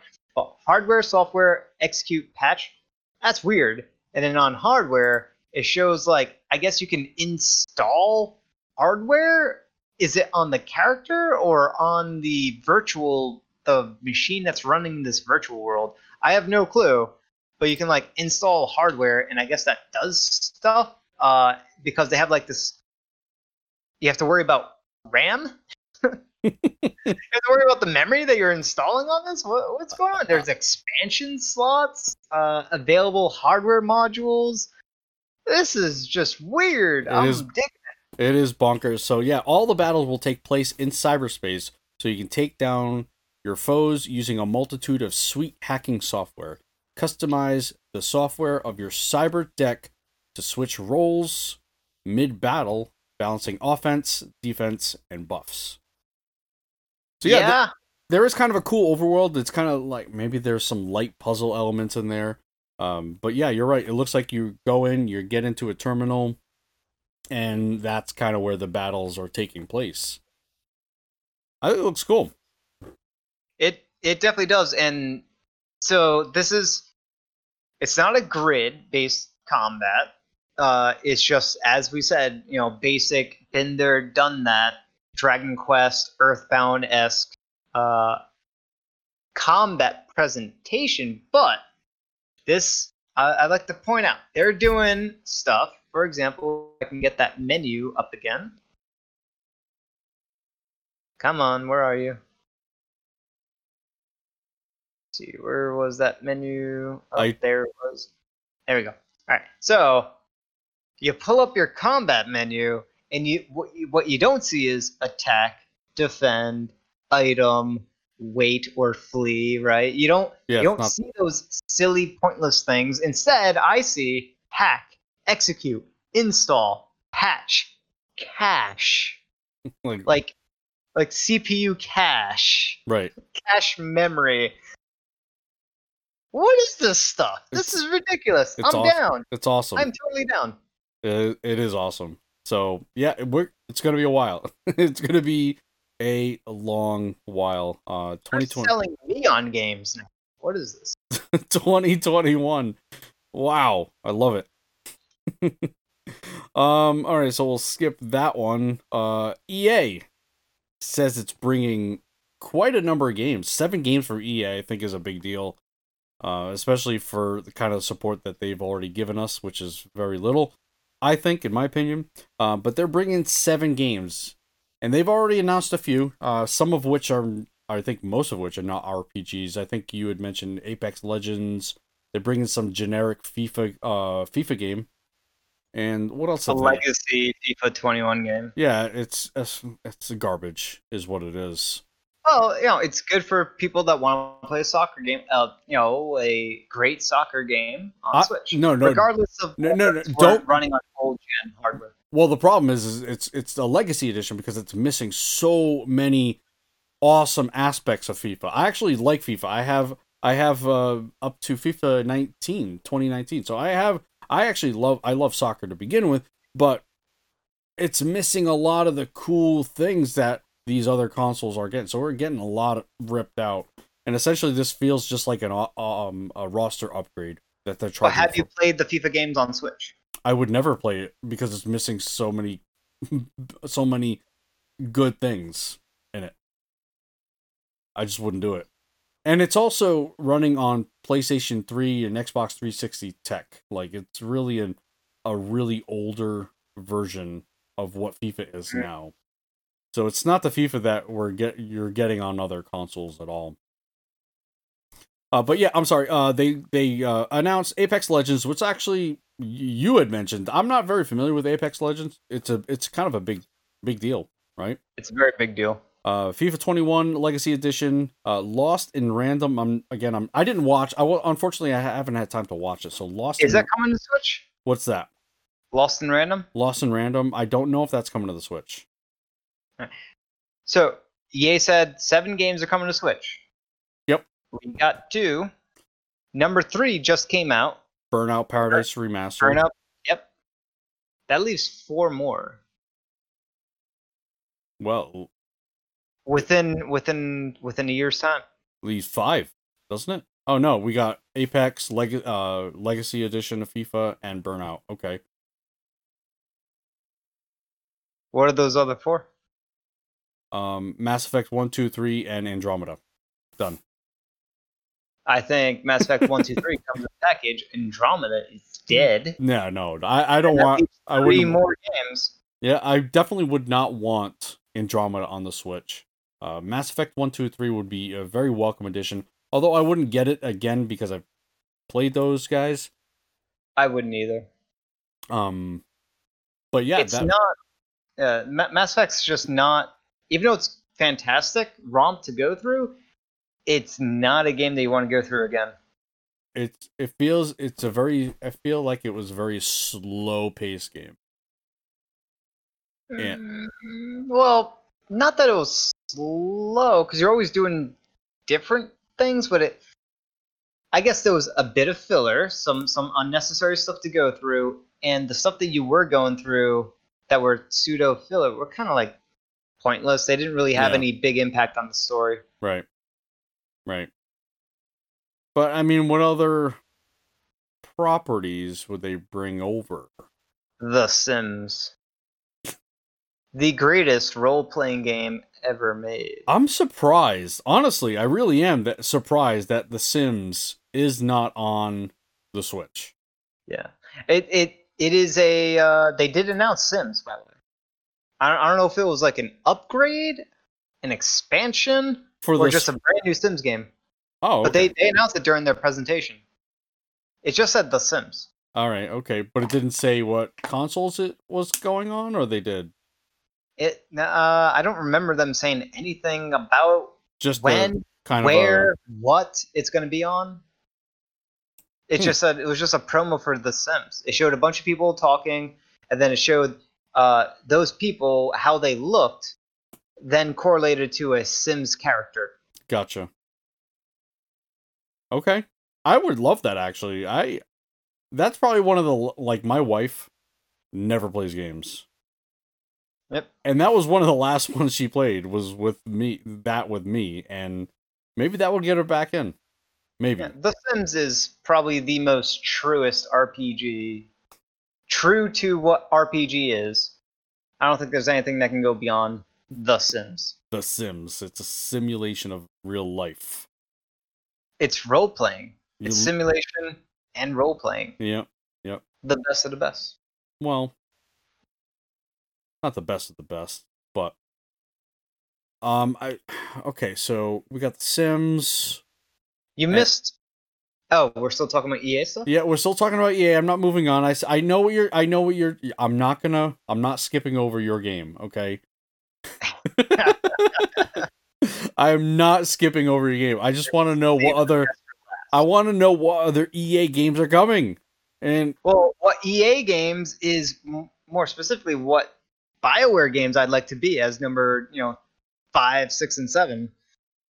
I would pick Dragon Age. Yeah, okay. Origins, not 2. Get rid of that. And not the, what was that stupid one? The stupid one? Inquisition? Yes, that one. That's a stupid one. That was not stupid. It wasn't. Not that one. Okay. So that, and I would actually like Jade Empire. Oh, wow. But a remastered version of it. Please, because it does not look that great. And because EA is so hot and bothered with Star Wars, Knights of the Old Republic. Okay. Here's my deal with that. I don't know that that game has aged well. Remastered. I mean, it was a great experience when we all played it like 45 years ago, whenever that was. But, man, I don't know. I recently played it on PC. By recent, I mean like maybe 3 years ago. Okay. So, it's not that bad. All right, well. It's not that bad. I honestly don't think we're going to get any RPG support. I think it's going to be things like Need for Speed, maybe. We'll see something. I think they already announced Skate 4. Is that an EA product? Yeah, well, I don't know if that's part of this. I think it just said Skate. A new Skate game is coming. Okay. Was it a number? I thought it was 4. I don't know if it was a number. But I think everyone's just assuming it's maybe Skate 4. I don't know. Maybe we'll get something like that. Ooh, I got a great one. Is Dead Space EA? I was just about to say that. Oh, okay. There you go. And that is an RPG, right? I am with you. Survival horror, definitely, but I don't know about... Oh, it's definitely got RPG elements. It can definitely fall into that category. It is the space station you are exploring in a very good way, back and forth, yep. Although mostly going forward, but you can definitely do some surrounded bounties. Oh, that's a good game. That is a real good game. Yeah, I actually don't mind some of the earlier Need for Speeds. I did mention those, so I wouldn't mind those. Skate, Dead Space... Your Dragon Ages. So there's some games to be had there. I don't know if they're going to be bringing some of these games up from the dead. But, I mean, it's better than nothing. Yeah. Let's see. They got The Lord of the Rings Return of the King. Oh, okay. Yep. It's kind of old, but... Yeah. See, that's the problem. Like, EA's just going to, like hand feed us, like, these old games here. It's like the trash. I don't want the trash. They got Dante's Inferno. I want new games, man. That is a little trash, though, right there. Yeah, see what I mean? I don't want the scraps. Give me some of that meaty stuff. You want new stuff, or do you want some of their back order? I want both. I want new stuff. I want new stuff. Some of the old stuff would be nice, but does it have to be like new, like super new, or? Like, Apex Legends is new. It's just not super new. No, I mean, that's fair. That's fairly new, actually. But, I mean, I want more. Because EA doesn't really come out with brand new stuff. I mean, I think the only new game that they have for this year is that Star Wars Squadron game that they just announced. Yep. I can't really think of anything else new that EA has going for it. Yeah. Well, they're in the sports mode. Well, most of their games are what? Games with legs? Games as service? There we go. Games as service. Wait, games with legs? Yeah, whatever. That's Nintendo games. Nintendo games are games with legs. Anyway, so yeah, those are some of the games that we want for EA. Games with legs. And then we have a new Pokemon game announced for the Switch. So we had, a Pokemon presentation. I think that's what it was officially called. And we're set to get another one in a week's time or so, which is like a legit thing. Like there's going to be a brand new big game announcement, they said. But in this one, the only thing I think worthy was, what is it? I don't. You go ahead. You. I know. You're dying to just say this. All right. The full name is officially New Pokémon Snap. They insert the new because this is a sequel to Pokémon Snap on the Nintendo 64. Why don't they just call it Pokémon Snap 2 or something? The new iteration bothers me, but that's just stupid. Anyway, I'm not familiar with Pokemon Snap. I didn't grow up with Pokemon Snap. What do? You just go around taking pictures of Pokemon? Yep, but how you take the pictures, you get rated on your photos. Oh, okay. So you have to find the opportune moments, and you have to kind of go out of your way to make those opportune moments, those ideal photos happen. Some Pokemon won't even show themselves unless you do something, like you can throw food out there to attract them, or other. That's just a basic example, right? Mm-hmm. So you play around with the environment. The original, you were on like a minecart, roller coaster type thing. You were kind of like it was on rails. You're always going forward.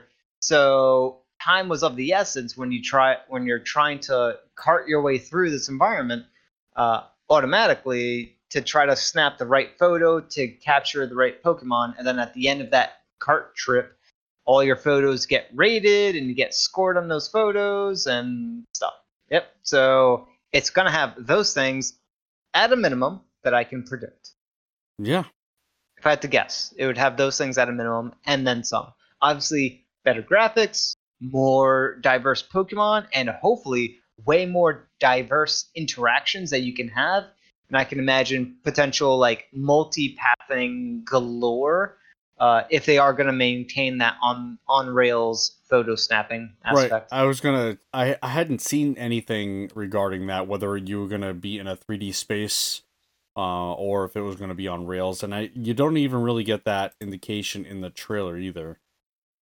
It doesn't really get into that. And maybe we'll see more next week. And we actually, or not we, you actually mentioned this a while back.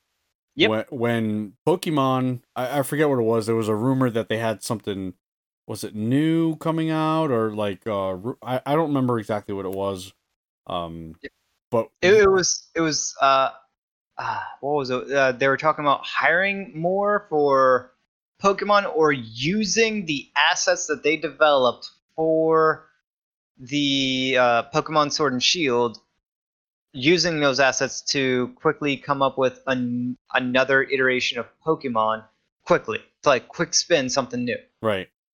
And I said specifically Pokemon Snap would be ideal for it because you don't have to necessarily introduce nuanced gameplay mechanics. No, just animation. It leverages the animation and the artwork and the assets. It's a game a lot about that. Yes, there's gameplay mechanics and stuff like that, but when you have the assets and the artwork done, it's the game in the franchise that could benefit the most from quickly being spun up. And maybe I said that because I have some insider knowledge. Or maybe I said that because I have just awesome spidey sense. Or maybe I said that because I am a genius. Or I rolled the dice and I got lucky. But you all know how I feel about chance and luck. Do we though? Yeah. Oh man. So yeah, that's gonna be it for new game announcements. Man, there's still more to come. Nintendo hasn't done a Nintendo Direct. I kind of feel like we're getting close to that. It is around E3 time, so there's still a lot more of those digital kind of events occurring. But yeah, there's probably gonna be a lot more. It is that time of year. All right, so we got some quick hit news. We got a new DLC package, free package added to Divinity: Original Sin 2, kind of like their gift bag type of deal that they've been doing. This one includes 4 sets of armor, magical ancient armor sets, includes new enemies, encounters, and a new undead dragon boss, in addition to new loot and lore. So it's kind of added a little bit of story elements, new cool boss that I don't know if I'll go back and play that. I'm not entirely sure how it's going to work if I have to restart a new game. If that's the case, I will not go back. But if I can just jump in, add that, I may just take on that boss. I don't know. But I don't know why they're adding to a game that's already so big. Yeah. But all right. You want to talk about unused assets? I think these guys have some of that. So, I mean, maybe they're just putting some of that to use. They also had a game that they're is it Divinity Fallen Heroes, where it looked and played very similar to Divinity Original Sin 2, which I think they're kind of reutilizing and packaging to Baldur's Gate, their other project they're working on. So I think there's kind of a mix of both. So they have the Fallen Heroes, and what are they doing with it? Are they using some of those with Baldur's Gate 3? Are they using some of those with some of these DLC packages? Or what? Or are they just waiting on that until Baldur's Gate 3 is done? I don't know. But that is available right now. Then we had some new, I guess you can, not a mini direct. It was kind of just an expansive look or an overview trailer for Paper Mario, the Origami King. It showed some of the, it was like 5 minutes long or something. So it showed us some a lot of the companions. I don't know if it's all of them. I have no idea. Some of the combat information, the way that the ring is going to work, which was it's kind of interesting. Some people are I don't know, I think on the fence still about that. It also showed off some of the bosses. I thought this was very spoilery, to be honest with you. I think I was hoping that they would hold some of this information closer to the vest, but nah, this is not spoiler stuff. I don't know. They were showing big bosses. And if you're sensitive to that, we are going to go over some of those bosses. I think in my opinion, this was the lamest thing about this whole thing. I don't mind the combat. I'm okay with trying something new like that. I have no problems with that. It does have bigger numbers than your 1,000-year door as far as damages are concerned. So slightly bigger. Yep, it has a little bit of that. I don't mind. I like the locations. I don't mind that at all. But the bosses, they just feel like out of place. You know, I don't know if you got that impression. They just feel like out of left field. They feel really off. What? Which boss are you talking about? Because I haven't seen it. You haven't seen what? The bosses? I saw some things that look like they're bosses, but it doesn't seem out of place at all. They said they were bosses, so I think one of them was. I'm trying to pull up exactly what it was. The big blooper. I'm talking about like one was a set of colored pencils. One was a rubber band man. All of those. The one was a tape dispenser. Like I don't know. It felt like I don't know. It just didn't seem like it fits. I think.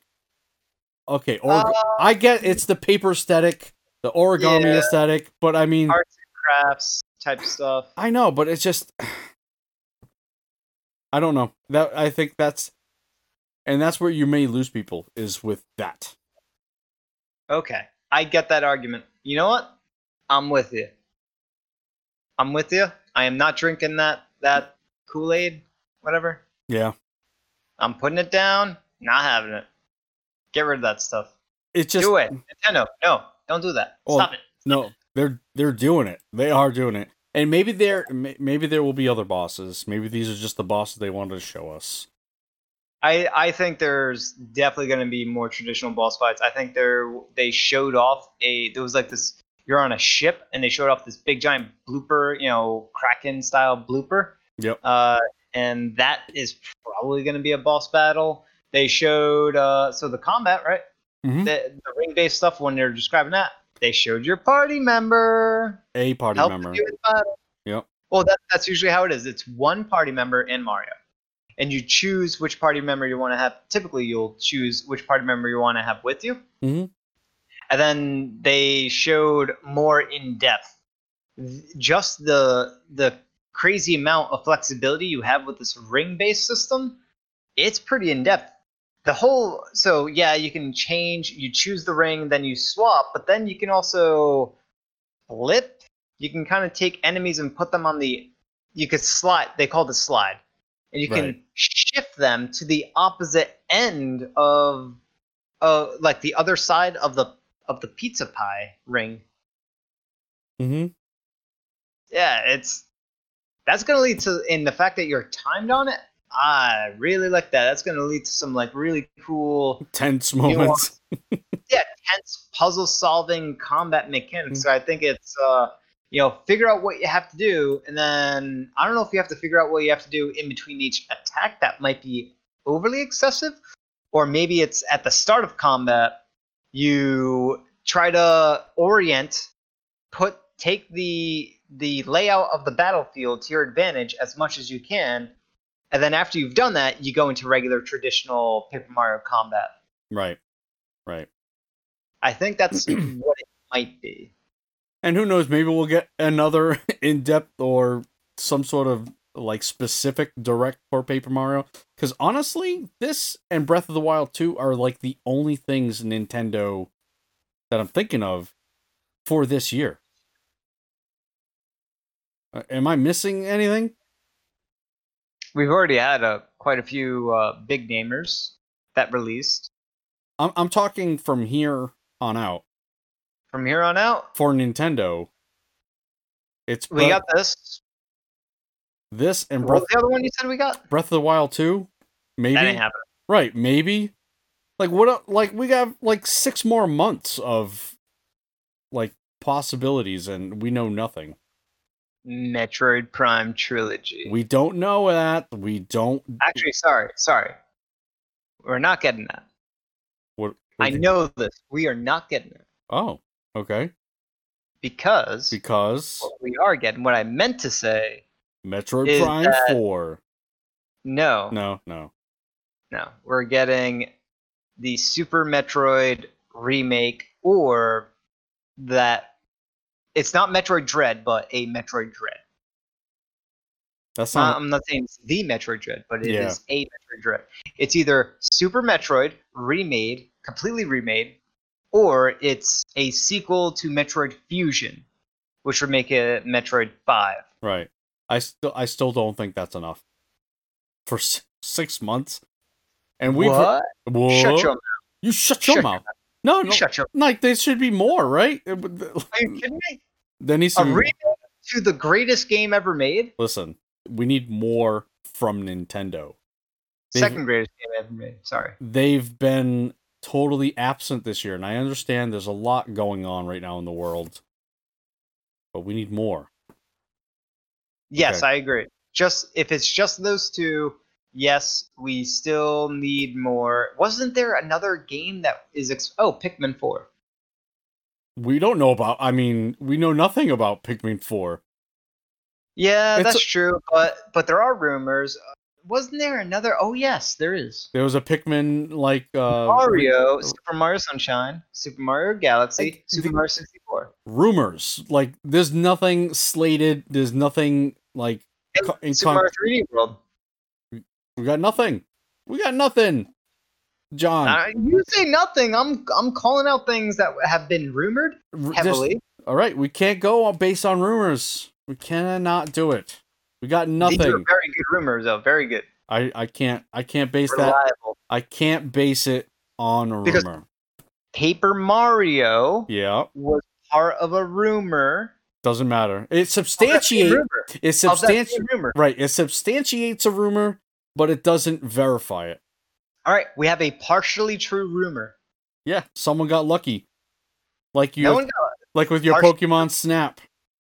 Partially true. You know what else? Is going to come out this year? What's that? Earthbound. No, all right, we're moving on. What I actually mean is Mother 3. It's not happening. All right. Just to kind of just also say about the bosses in Paper Mario, I do have it paused on a frame where there is it looks like a dragon or a water dragon boss fight. So maybe there are other bosses, like you had said, there are other bosses there. And they showed us the most hideous one. Maybe that's the possibility. Yeah. All right. I hope they don't go too crazy with gimmicky boss fight battles. So I'm with you on that because, you know, seeing some of these, you know, crayon, whatever type stuff, it does look a little bit gimmicky, especially with the game board thing where you're sort of starting from the outside of the ring and working your way in. Yeah, I don't like it. Yeah. Yeah, I don't know. And maybe that's just like a mechanic they're using to put the world together. Do you know what I mean? So say, for example, you take on these colored pencils and all of a sudden you beat them and then your world gets more colorful or the rubber bands. Maybe that does something else. Maybe these are kind of like side bosses or optional bosses. I don't know. That's just the way my brain took that one. But anyway, did you see the part where the audience, aka the toads, are assisting in combat? I did. You were very happy about that. Oh, they're like they're all in a circle, standing in a circle outside of the ring, and they threw a whole bunch of junk all over the place, and they gave Mario a health or some item, and they did damage to the paper mache stuff. Yeah. I think it's gonna be fun. Yeah. Well, I think it's gonna be fun. I'm definitely get it. I'm definitely gonna get it. Just I won't even wait how it reviews. It's gonna be got by me. All right, and I will say this: if you do not like this, that doesn't mean you're off the hook for playing Thousand Year Door. Okay, I will eventually. I have to do it. You're still on the hook for Thousand Year Door. Now here's the thing though, like if that rumor is true, and say for example they are gonna do Thousand Year Door remake or remaster or bring it to Switch, I have no excuse at that point, right? I just gotta do it. What rumor? If there is a rumor out there. Oh, okay. All right. You're throwing like a 180 out. No. I know nothing, Jon Snow. I know nothing. Okay. All right.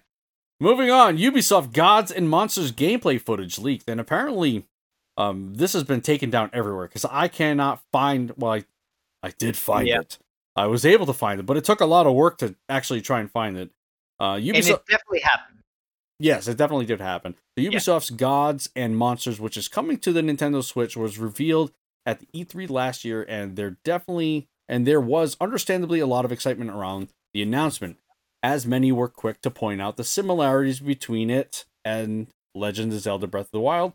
We are now way past its initial release date of February 2020, but due to Google Stadia accidentally releasing an early build of the game on its platform recently, some players got to try it out. Good old Google Stadia, thank you for joining the fight. I did get to see it. I was able to, again, you got to do some digging, because even this initial tweet that I think is what got a lot of attention, it's been copyrighted, so you can't even get it there. So you got to really, really search for it.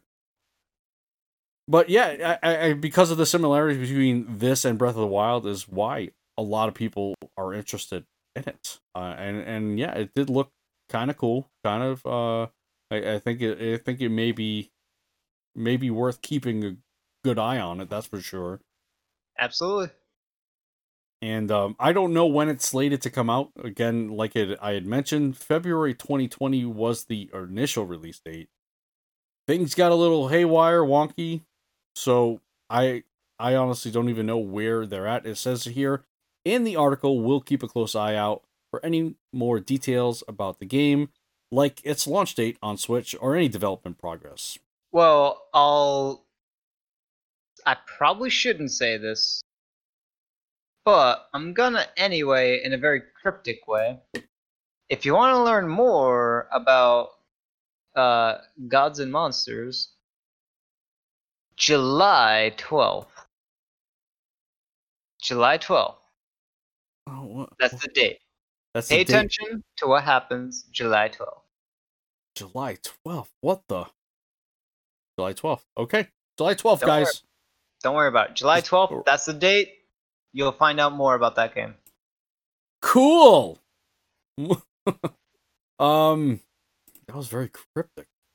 I don't know what that means. So for a digital showcase that I kind of wanted to highlight here, New Game Plus Expo. We have a schedule that they've come out with. This is going to be coming out on June 23rd, 8 a.m. Pacific, 11 a.m. Eastern. The 23rd, can you remind me or tell me what day of the week that is? 23rd? Sure, that's a Tuesday. Sorry, Tuesday. It is a Tuesday, eh? All right, cool. This upcoming Tuesday. And I think we're going to see a lot for Switch support here. A lot of these companies majorly support the Switch. We have Inti Creates, Natsume, Sega / Atlas, PM Studios, and this this is actually in order. Okay, Idea Factory International, Gung Ho Online, NIS America, Way Forward, SNK Corporation, and Playism. And it starts at sets 9, so maybe there's like a kind of a pre-game show type of thing. And why did you laugh at PM Studios? No, I didn't. I laughed at Sega. You don't think? Why did you laugh at Sega? It's Sega. They deserve to be laughed at. Sega. I don't know. How the mighty have fallen, but Atlas. I say it all the time. Nintendo won the console war. That's it. No, I fully agree. But Atlas is incredible, and that's probably the one company out of this list that I'm most excited for. The only thing that is unfortunate is that the time slot for Sega Atlas is only a half hour. Meanwhile, you have Idea Factory Int. Yep. Whatever. Idea Factory has a full hour, and GoHo America has a full hour. Right. And NIS America, which I kind of understand. NIS does bring a lot of stuff over. They have a full hour. Way Forward, a full hour. Not sure how that happens, but they do a lot of side stuff and port work, right, and license work. So they might be able to fill that up pretty good. So those 3, 4, having a full hour, 3 studio or publishers having a full hour to themselves, and Sega probably being the biggest one out of this list. Sega Atlas, right? Combined, right? They're certainly the biggest, but they have a half hour. You're right.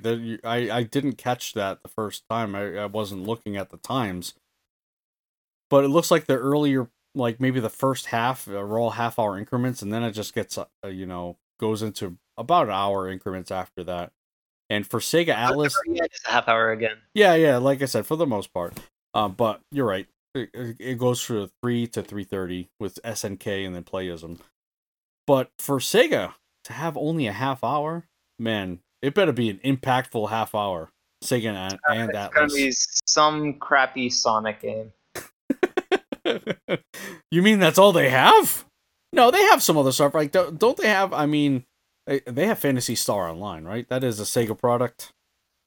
Yeah, well, right now it's Phantasy Star Online 2. Right, 2. Right? It's actually kind of fairly new-ish. Mm-hmm. It's been out on PC and stuff like that. What I'm more excited about is Yakuza. Oh, yeah. Because I would love to see some Yakuza games, especially the newest one, which is an RPG. Yep, they are indeed RPGs. Going over to the Switch, and Sega has Creative Assembly and which is not... They own Creative Assembly. Creative Assembly does the Total War franchise. Oh, yeah. Which, didn't we already get information on Total War? Or am I thinking of something else? I did post it. Did we not cover it? Here? Yeah, so there is... We skipped this, but there is a Total War game coming to the Switch. Huh? I skipped something? Did I not post it? Whoops. There's a Total War game coming to Switch. Oh, sorry, not Total War. Sorry. Warhammer game coming to the Switch. You didn't post that either. I didn't post that either. Yes, I know.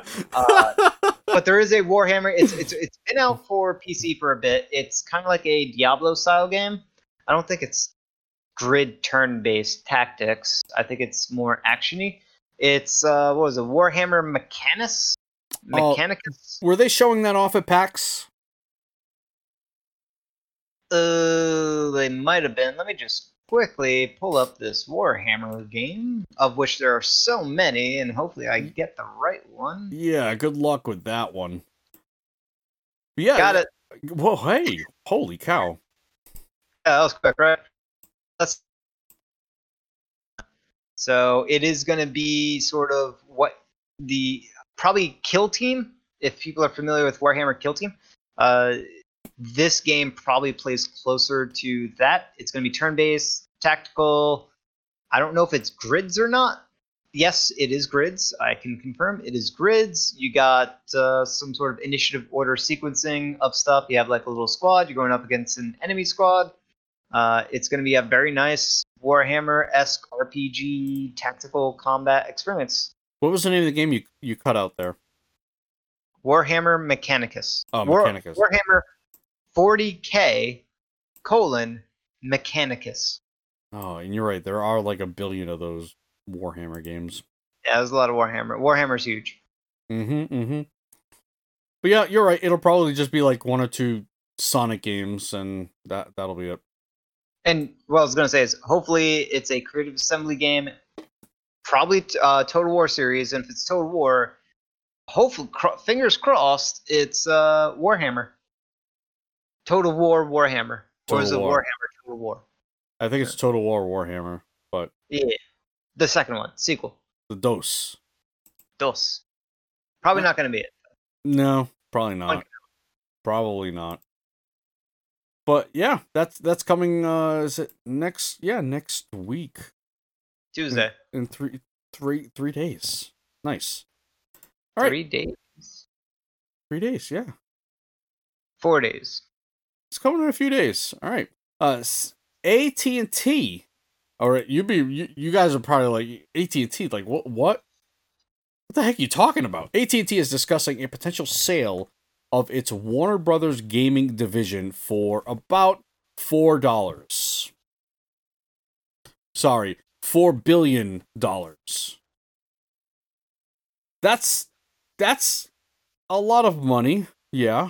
But I think you've mentioned to me off air that there have been certain game franchises that have gone for about that. So singular game franchise. Yeah. For example, you mentioned Minecraft. I don't know. I'd have to actually look that up to confirm. But Rogue Studio got sold for right around $4 billion. I think it was like $2 billion in cash and $2 billion in stocks, or it could be $4 billion cash, $4 billion in stocks. The owner. What game was this? Mojang Studios. Oh, okay. And the only thing they had was Minecraft. Yeah, right. That's their only game. So Minecraft sold for $4 billion, and that was 5 years ago, give or take. Right around 5, maybe longer than that. Maybe that was like 8 years ago. It's been a while, and now we're up to today. So inflation and stuff like that, and we have a studio that's responsible for multiple franchises, only selling for $4 billion. So it's $4 billion's a lot, but you know, it kind of shows you that. $4 billion for a studio or collection of studios that's been responsible for some of the greatest games of all time, or some of the biggest, best games of the year, right? Like the Batman franchise, the Shadows of Mordor, Shadows of War, etc. Mm-hmm. Yeah, I'm kind of surprised about this. So far, EA, Take-Two, and Activision have all expressed interest in buying the division at this time. A deal is not assured or imminent. According to CNBC, the deal might involve a commercial licensing agreement where AT&T can continue to get revenue from its IP. What IP? What? That's what it says in the article. I see that, but what IP? I'm guessing the Warner Brothers is the Warner Brothers Interactive Entertainment is the intellectual property. Yeah, maybe. I think the only thing that Warner Brothers has is the Lord of the Rings. There might be some other smaller stuff, but I think that's probably the biggest thing that they might own. They certainly don't own the Batman franchise. No, I don't think they do. I don't know. It's interesting. Of the companies, EA, Take-Two, and Activision, which of those three would you want them to be the gobbler of the goods? Not EA. I have so much disdain for EA. I'm sorry. I just do. I would rather EA get it than Activision. Why? Because at least EA, every now and then, reluctantly does the right stuff because they were doing evil stuff for so long. Whereas Activision always does the evil stuff. And they get worse and worse and worse.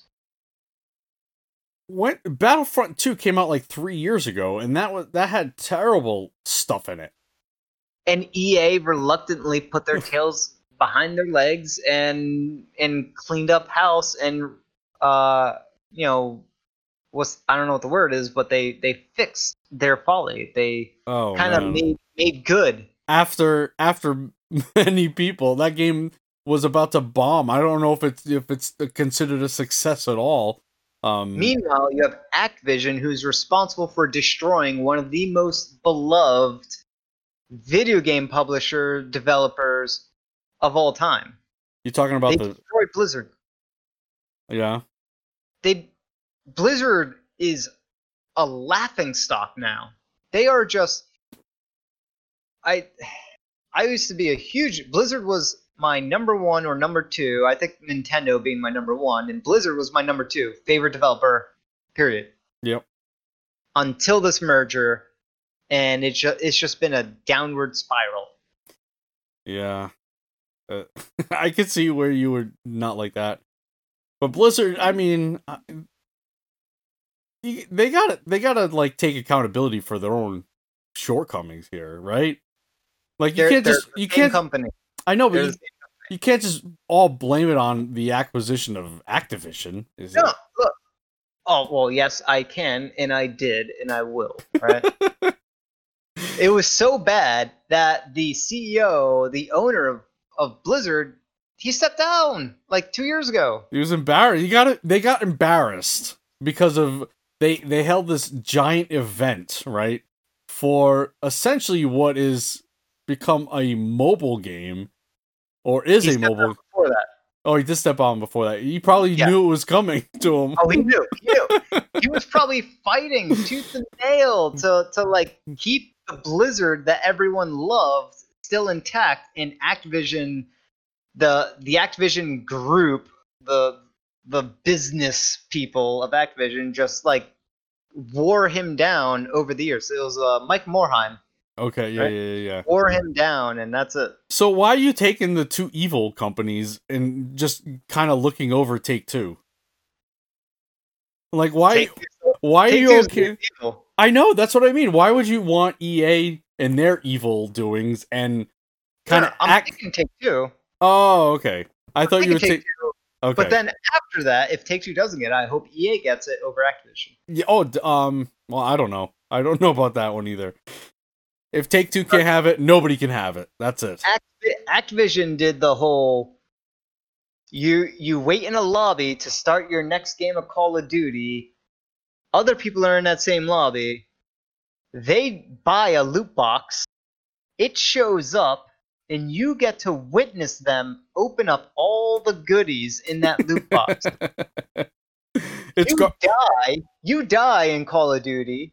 It shows you the gear, the bought gear of the person that the person was using in order to kill you. Right? Like, come on, that is some dirty tactics. Of course it is. I don't want either one of those companies involved in there. Like, I don't know. They're all terrible. They're all dirty. Except for Take-Two. Take-Two is a little better. Or a lot better, actually. It has got so much bad rap that they have stepped so far back into doing the loot boxy stuff. Yep. That maybe they're just too afraid to do it ever again, hopefully. They did it to two games back to back. They did it with Battlefront and then Battlefront 2, didn't they? More than just they've done it. They've been doing it for all their sports games. Oh yeah, no doubt about that. Yeah, in a very bad way, but you know, keep EA and their dirty money grungy tactics away from any games. I'm sorry. Oh, Activision Blizzard is very money hungry. They're just as greedy as EA, and potentially worse. And then you also have the whole fiasco of Activision Blizzard doing. First off, the mobile Diablo stuff, and then the whole China, free Hong Kong thing. Yep. Right, so yeah. So keep them both away. They're under the control of big money China. Yep. I don't want any one of those companies except for Take-Two. Keep them both away. All right. It would be great. What would be great? Nintendo got him. Oh. It would never happen. Yeah, why isn't Nintendo's name getting thrown in there? I mean, honestly, if these three companies weren't named, I would have guessed Microsoft. That actually would be a very smart decision for Microsoft to get exclusives like Batman and the Lord of the Rings. To get those exclusives would be phenomenal. Where, you know, PlayStation or Sony has Spider-Man, you know, well, we have Batman. Yeah, Batman's the best of the DC properties. You know, I think Mortal Kombat might be Warner Brothers. Is it? The people who make Mortal Kombat. Because they do DC, the DC fighting game. Right. They've also, I think the newest Mortal Kombat got, like, the Joker in there. Or something like that. You're right. They do have some DC characters there. I'm trying to look here. Designer developers. Obviously, they're not in developer. They would be under maybe publisher. Yeah. They own Mortal Kombat. Okay. Well, Warner Brothers. I don't. Let's see. I don't think that. Yeah, I do see it here. Warner Bros. Interactive Entertainment. I don't. That wouldn't be a great idea. Maybe for them to go full exclusive with a Mortal Kombat game, but why not the other ones, right? So there may be Tomb Raider games. I'm kind of looking at all the lists now. They don't own Tomb Raider. No, maybe they used to. Okay, I'm pretty sure Square. I think Square owns Tomb Raider. Yeah, Square Enix eventually took over the company. Yeah, it is Square. Yep. But yeah, you got the Batman, you got the Lord of the Rings, you got the Mortal Kombat. They've got other stuff. But yeah, right. So it'll be interesting to see. We'll see what happens. Fear, the Fear series, Injustice, some of the Lego games. Oh, the Lego game. That's a big deal. Yeah. A lot of those, almost all of them are on the Switch. Yeah. Or the notable ones, at least. Yeah, so it's Batman, Fear, Injustice, Lego, Middle-earth, Mortal Kombat, and Scribblenauts. Scribblenauts, I think every iteration except for the mobile one came to Switch. Or, not Switch, but Nintendo platforms. Nintendo platforms, yeah. I don't know. Microsoft would be a good place for it. And Microsoft and Nintendo play well together, so... I mean, just because Microsoft owns it does not mean it needs to be exclusive to them. Yep. But, yeah. You had put this one in here. Shadow Man Remastered debut trailer. What? Yep. What am I looking at here? It's coming back. Shadow Man, a game that released way back in 1999 for the N64, Dreamcast, PC, and I think PlayStation, is being remastered, you know... improved visuals and better lighting, some anti-aliasing, and other little minor bells and whistles updates so it doesn't look completely ugly. It's coming to the Switch and to other platforms, and that's cool because this was actually a really good game. It's scored somewhere in the 8s, so it's a great game. And it was weird and quirky. I can't remember if I played it or not, or I just paid attention to it, because this is going back, 21 years ago. So it's hard to remember back then. I might have played it temporarily on the Nintendo 64, but it had Metroidvania-esque elements. It's a horror game. You could improve your health. You could eventually expand your health. You could cast spells of sorts via the skull voodoo skull thing. You could also have you could shoot different weapons. Everything was very horror-esque. It was very Hellraiser-ish. Mm-hmm. You're going through a labyrinth of environments. From what I remember, a lot of it was indoors, but there might have been some outdoor environments as well. So. It's just an interesting kind of blast from the past that they are remaking, and this is not a... Oh, and it happens to be the people that handled the Turok remasters are doing this. So okay. Night Dive Studios. Yep. So that's cool to hear. And you know, this is actually kind of funny because it's, you know, another Turok, right? The original Turok games coming from the N64, and now they're remastering Shadow Man 64 or Shadow Man, which was on the 64. So they're remastering it, bringing it over, because this is a game that definitely did not get enough people to play it initially. So I don't know, man. I don't know if this one's for me. But as you can clearly see from the newly released trailer, please watch the trailer. They've cleaned up edges. They've cleaned up around the edges and added improved shadow mapping per pixel lighting, anti-aliasing, and missing content that was cut off from the original game. This version looks like it was based off the later released Dreamcast version of Shadow Man. A release date hasn't been announced, but it has been confirmed for the Nintendo Switch. And way better lighting. Like the lighting is...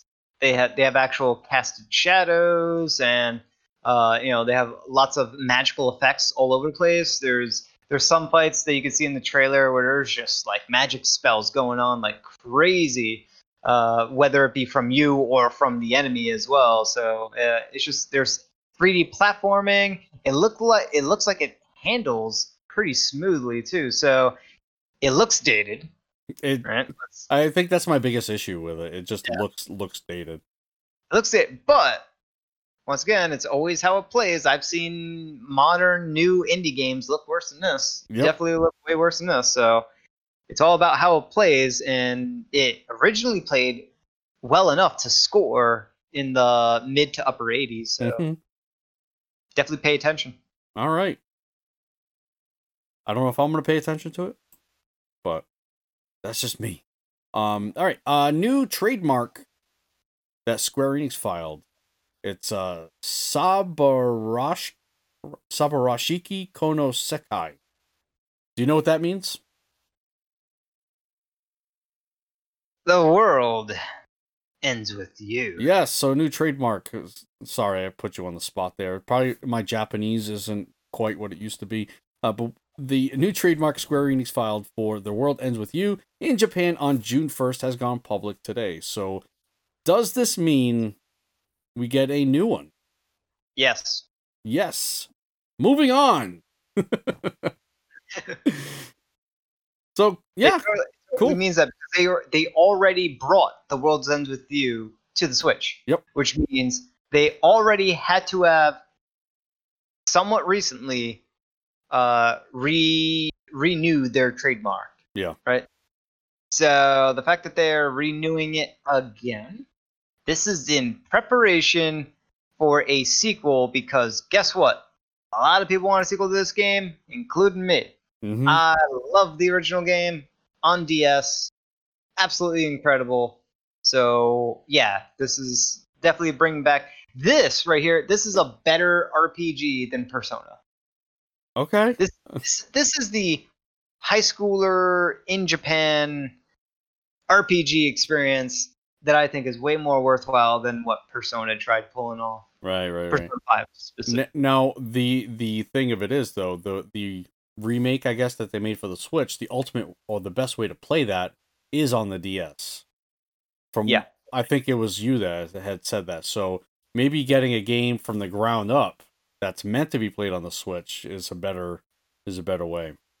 Yeah, it would be interesting because they would have to change the combat system dramatically because it was entirely touch control on the DS. So, and that's fine. If they change it up, that's cool. If they keep the weird Pog badge, whatever button, I think it was Pogs.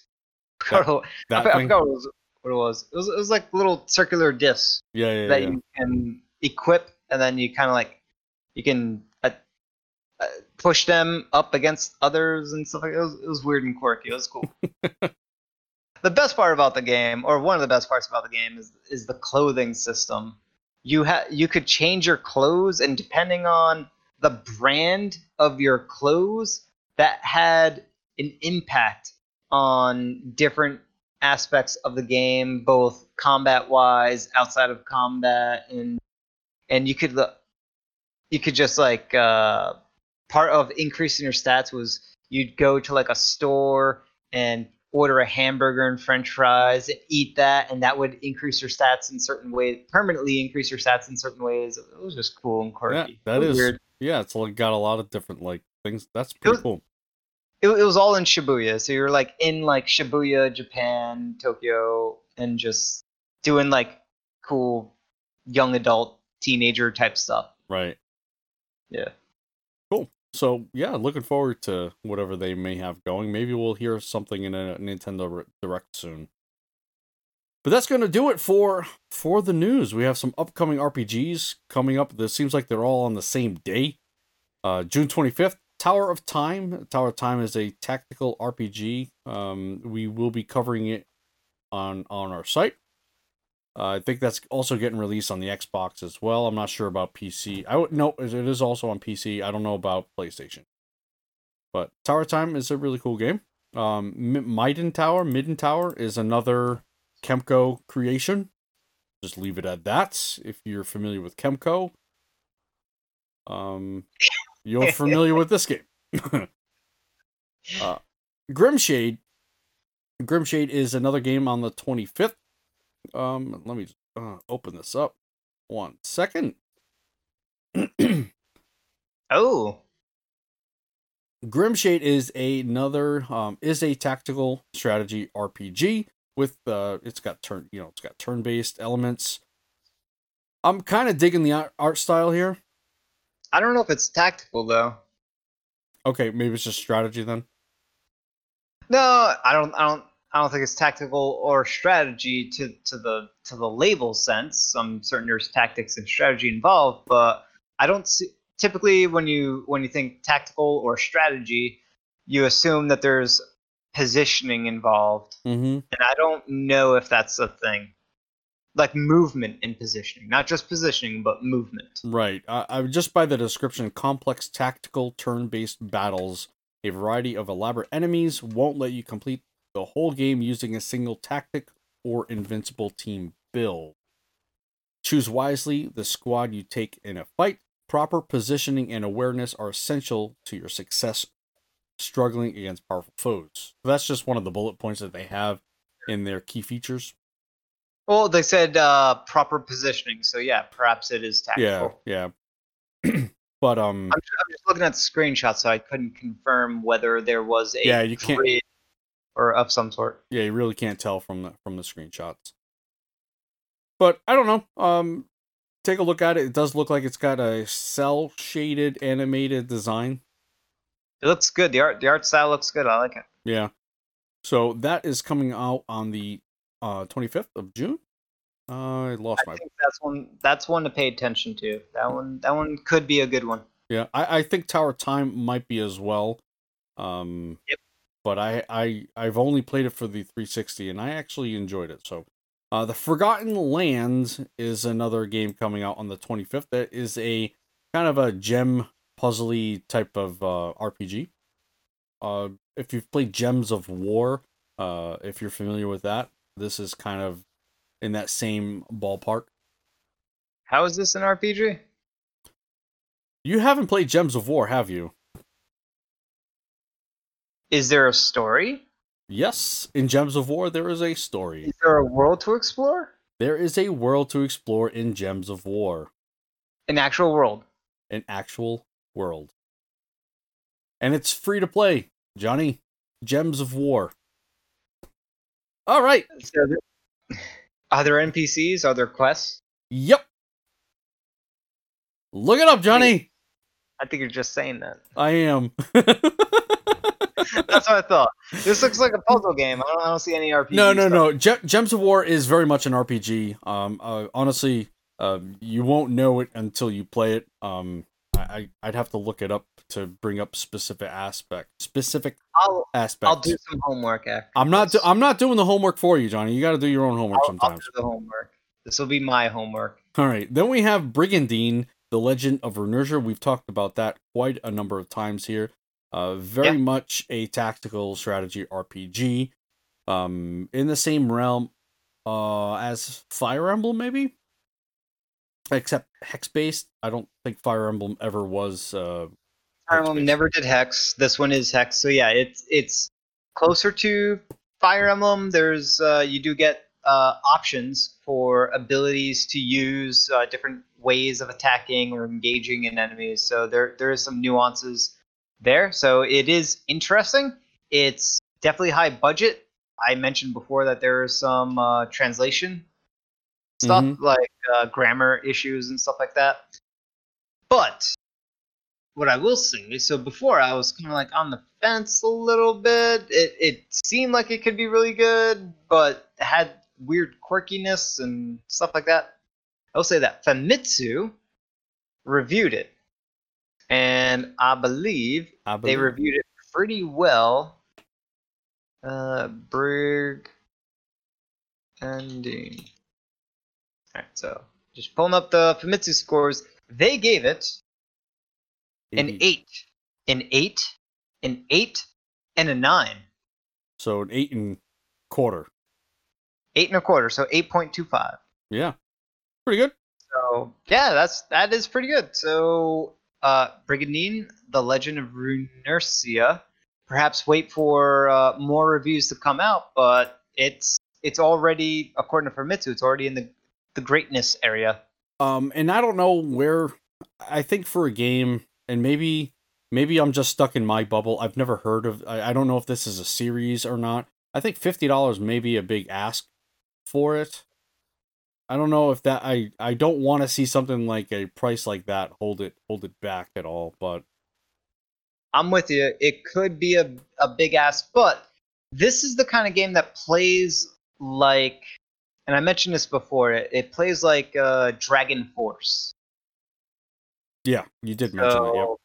It doesn't play exactly. It's like kind of like taking Dragon Force, the metagame of Dragon Force, and the combat battle maps of Fire Emblem. Yep.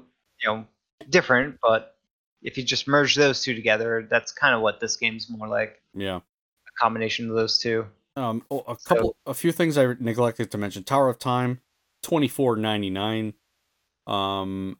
Midden Tower, Kemco game, $15 US dollars. All these are US dollars. Grimshade, $24.99. Brigandine, as I mentioned, 50 doll hairs. And then we have our last one for the week, June 26th at $20. We're looking at Yes, Your Grace. I know that you have some experience with Yes, Your Grace. Yep. Yep, I played the demo. $20. The beta. $20. What are we looking at? Worth it? Ooh, $20. Sure. I think $20 is fine for it, but I never finished it, or I didn't even come close to finish it. It was definitely building up towards something bigger, storyline-wise, and it's a game about making decisions. You're making lots of decisions. You can walk around your castle, interact. So that's the most of the storyline element stuff is how the various NPCs that you're interacting with, whether it be the queen, your wife, your daughters. You have multiple daughters, so you're interacting with them and talking to them about, because they're going through different phases of their lives. So one's a teenager, one is sort of preteen, another one is still a child. You get prisoners of war, and then you can sit at your throne and you start taking in an audience of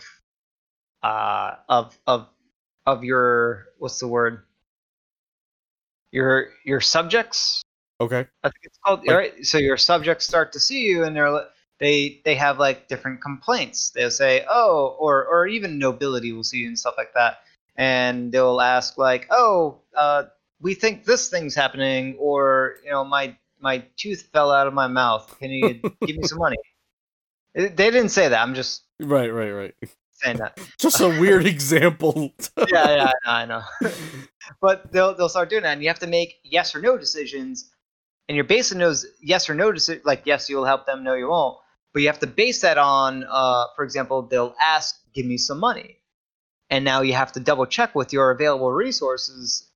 And you know that if there's more people in line waiting, you know that some of them are probably going to ask for resources as well. So if you say yes to that person, it could lead to having to say no to another person later on.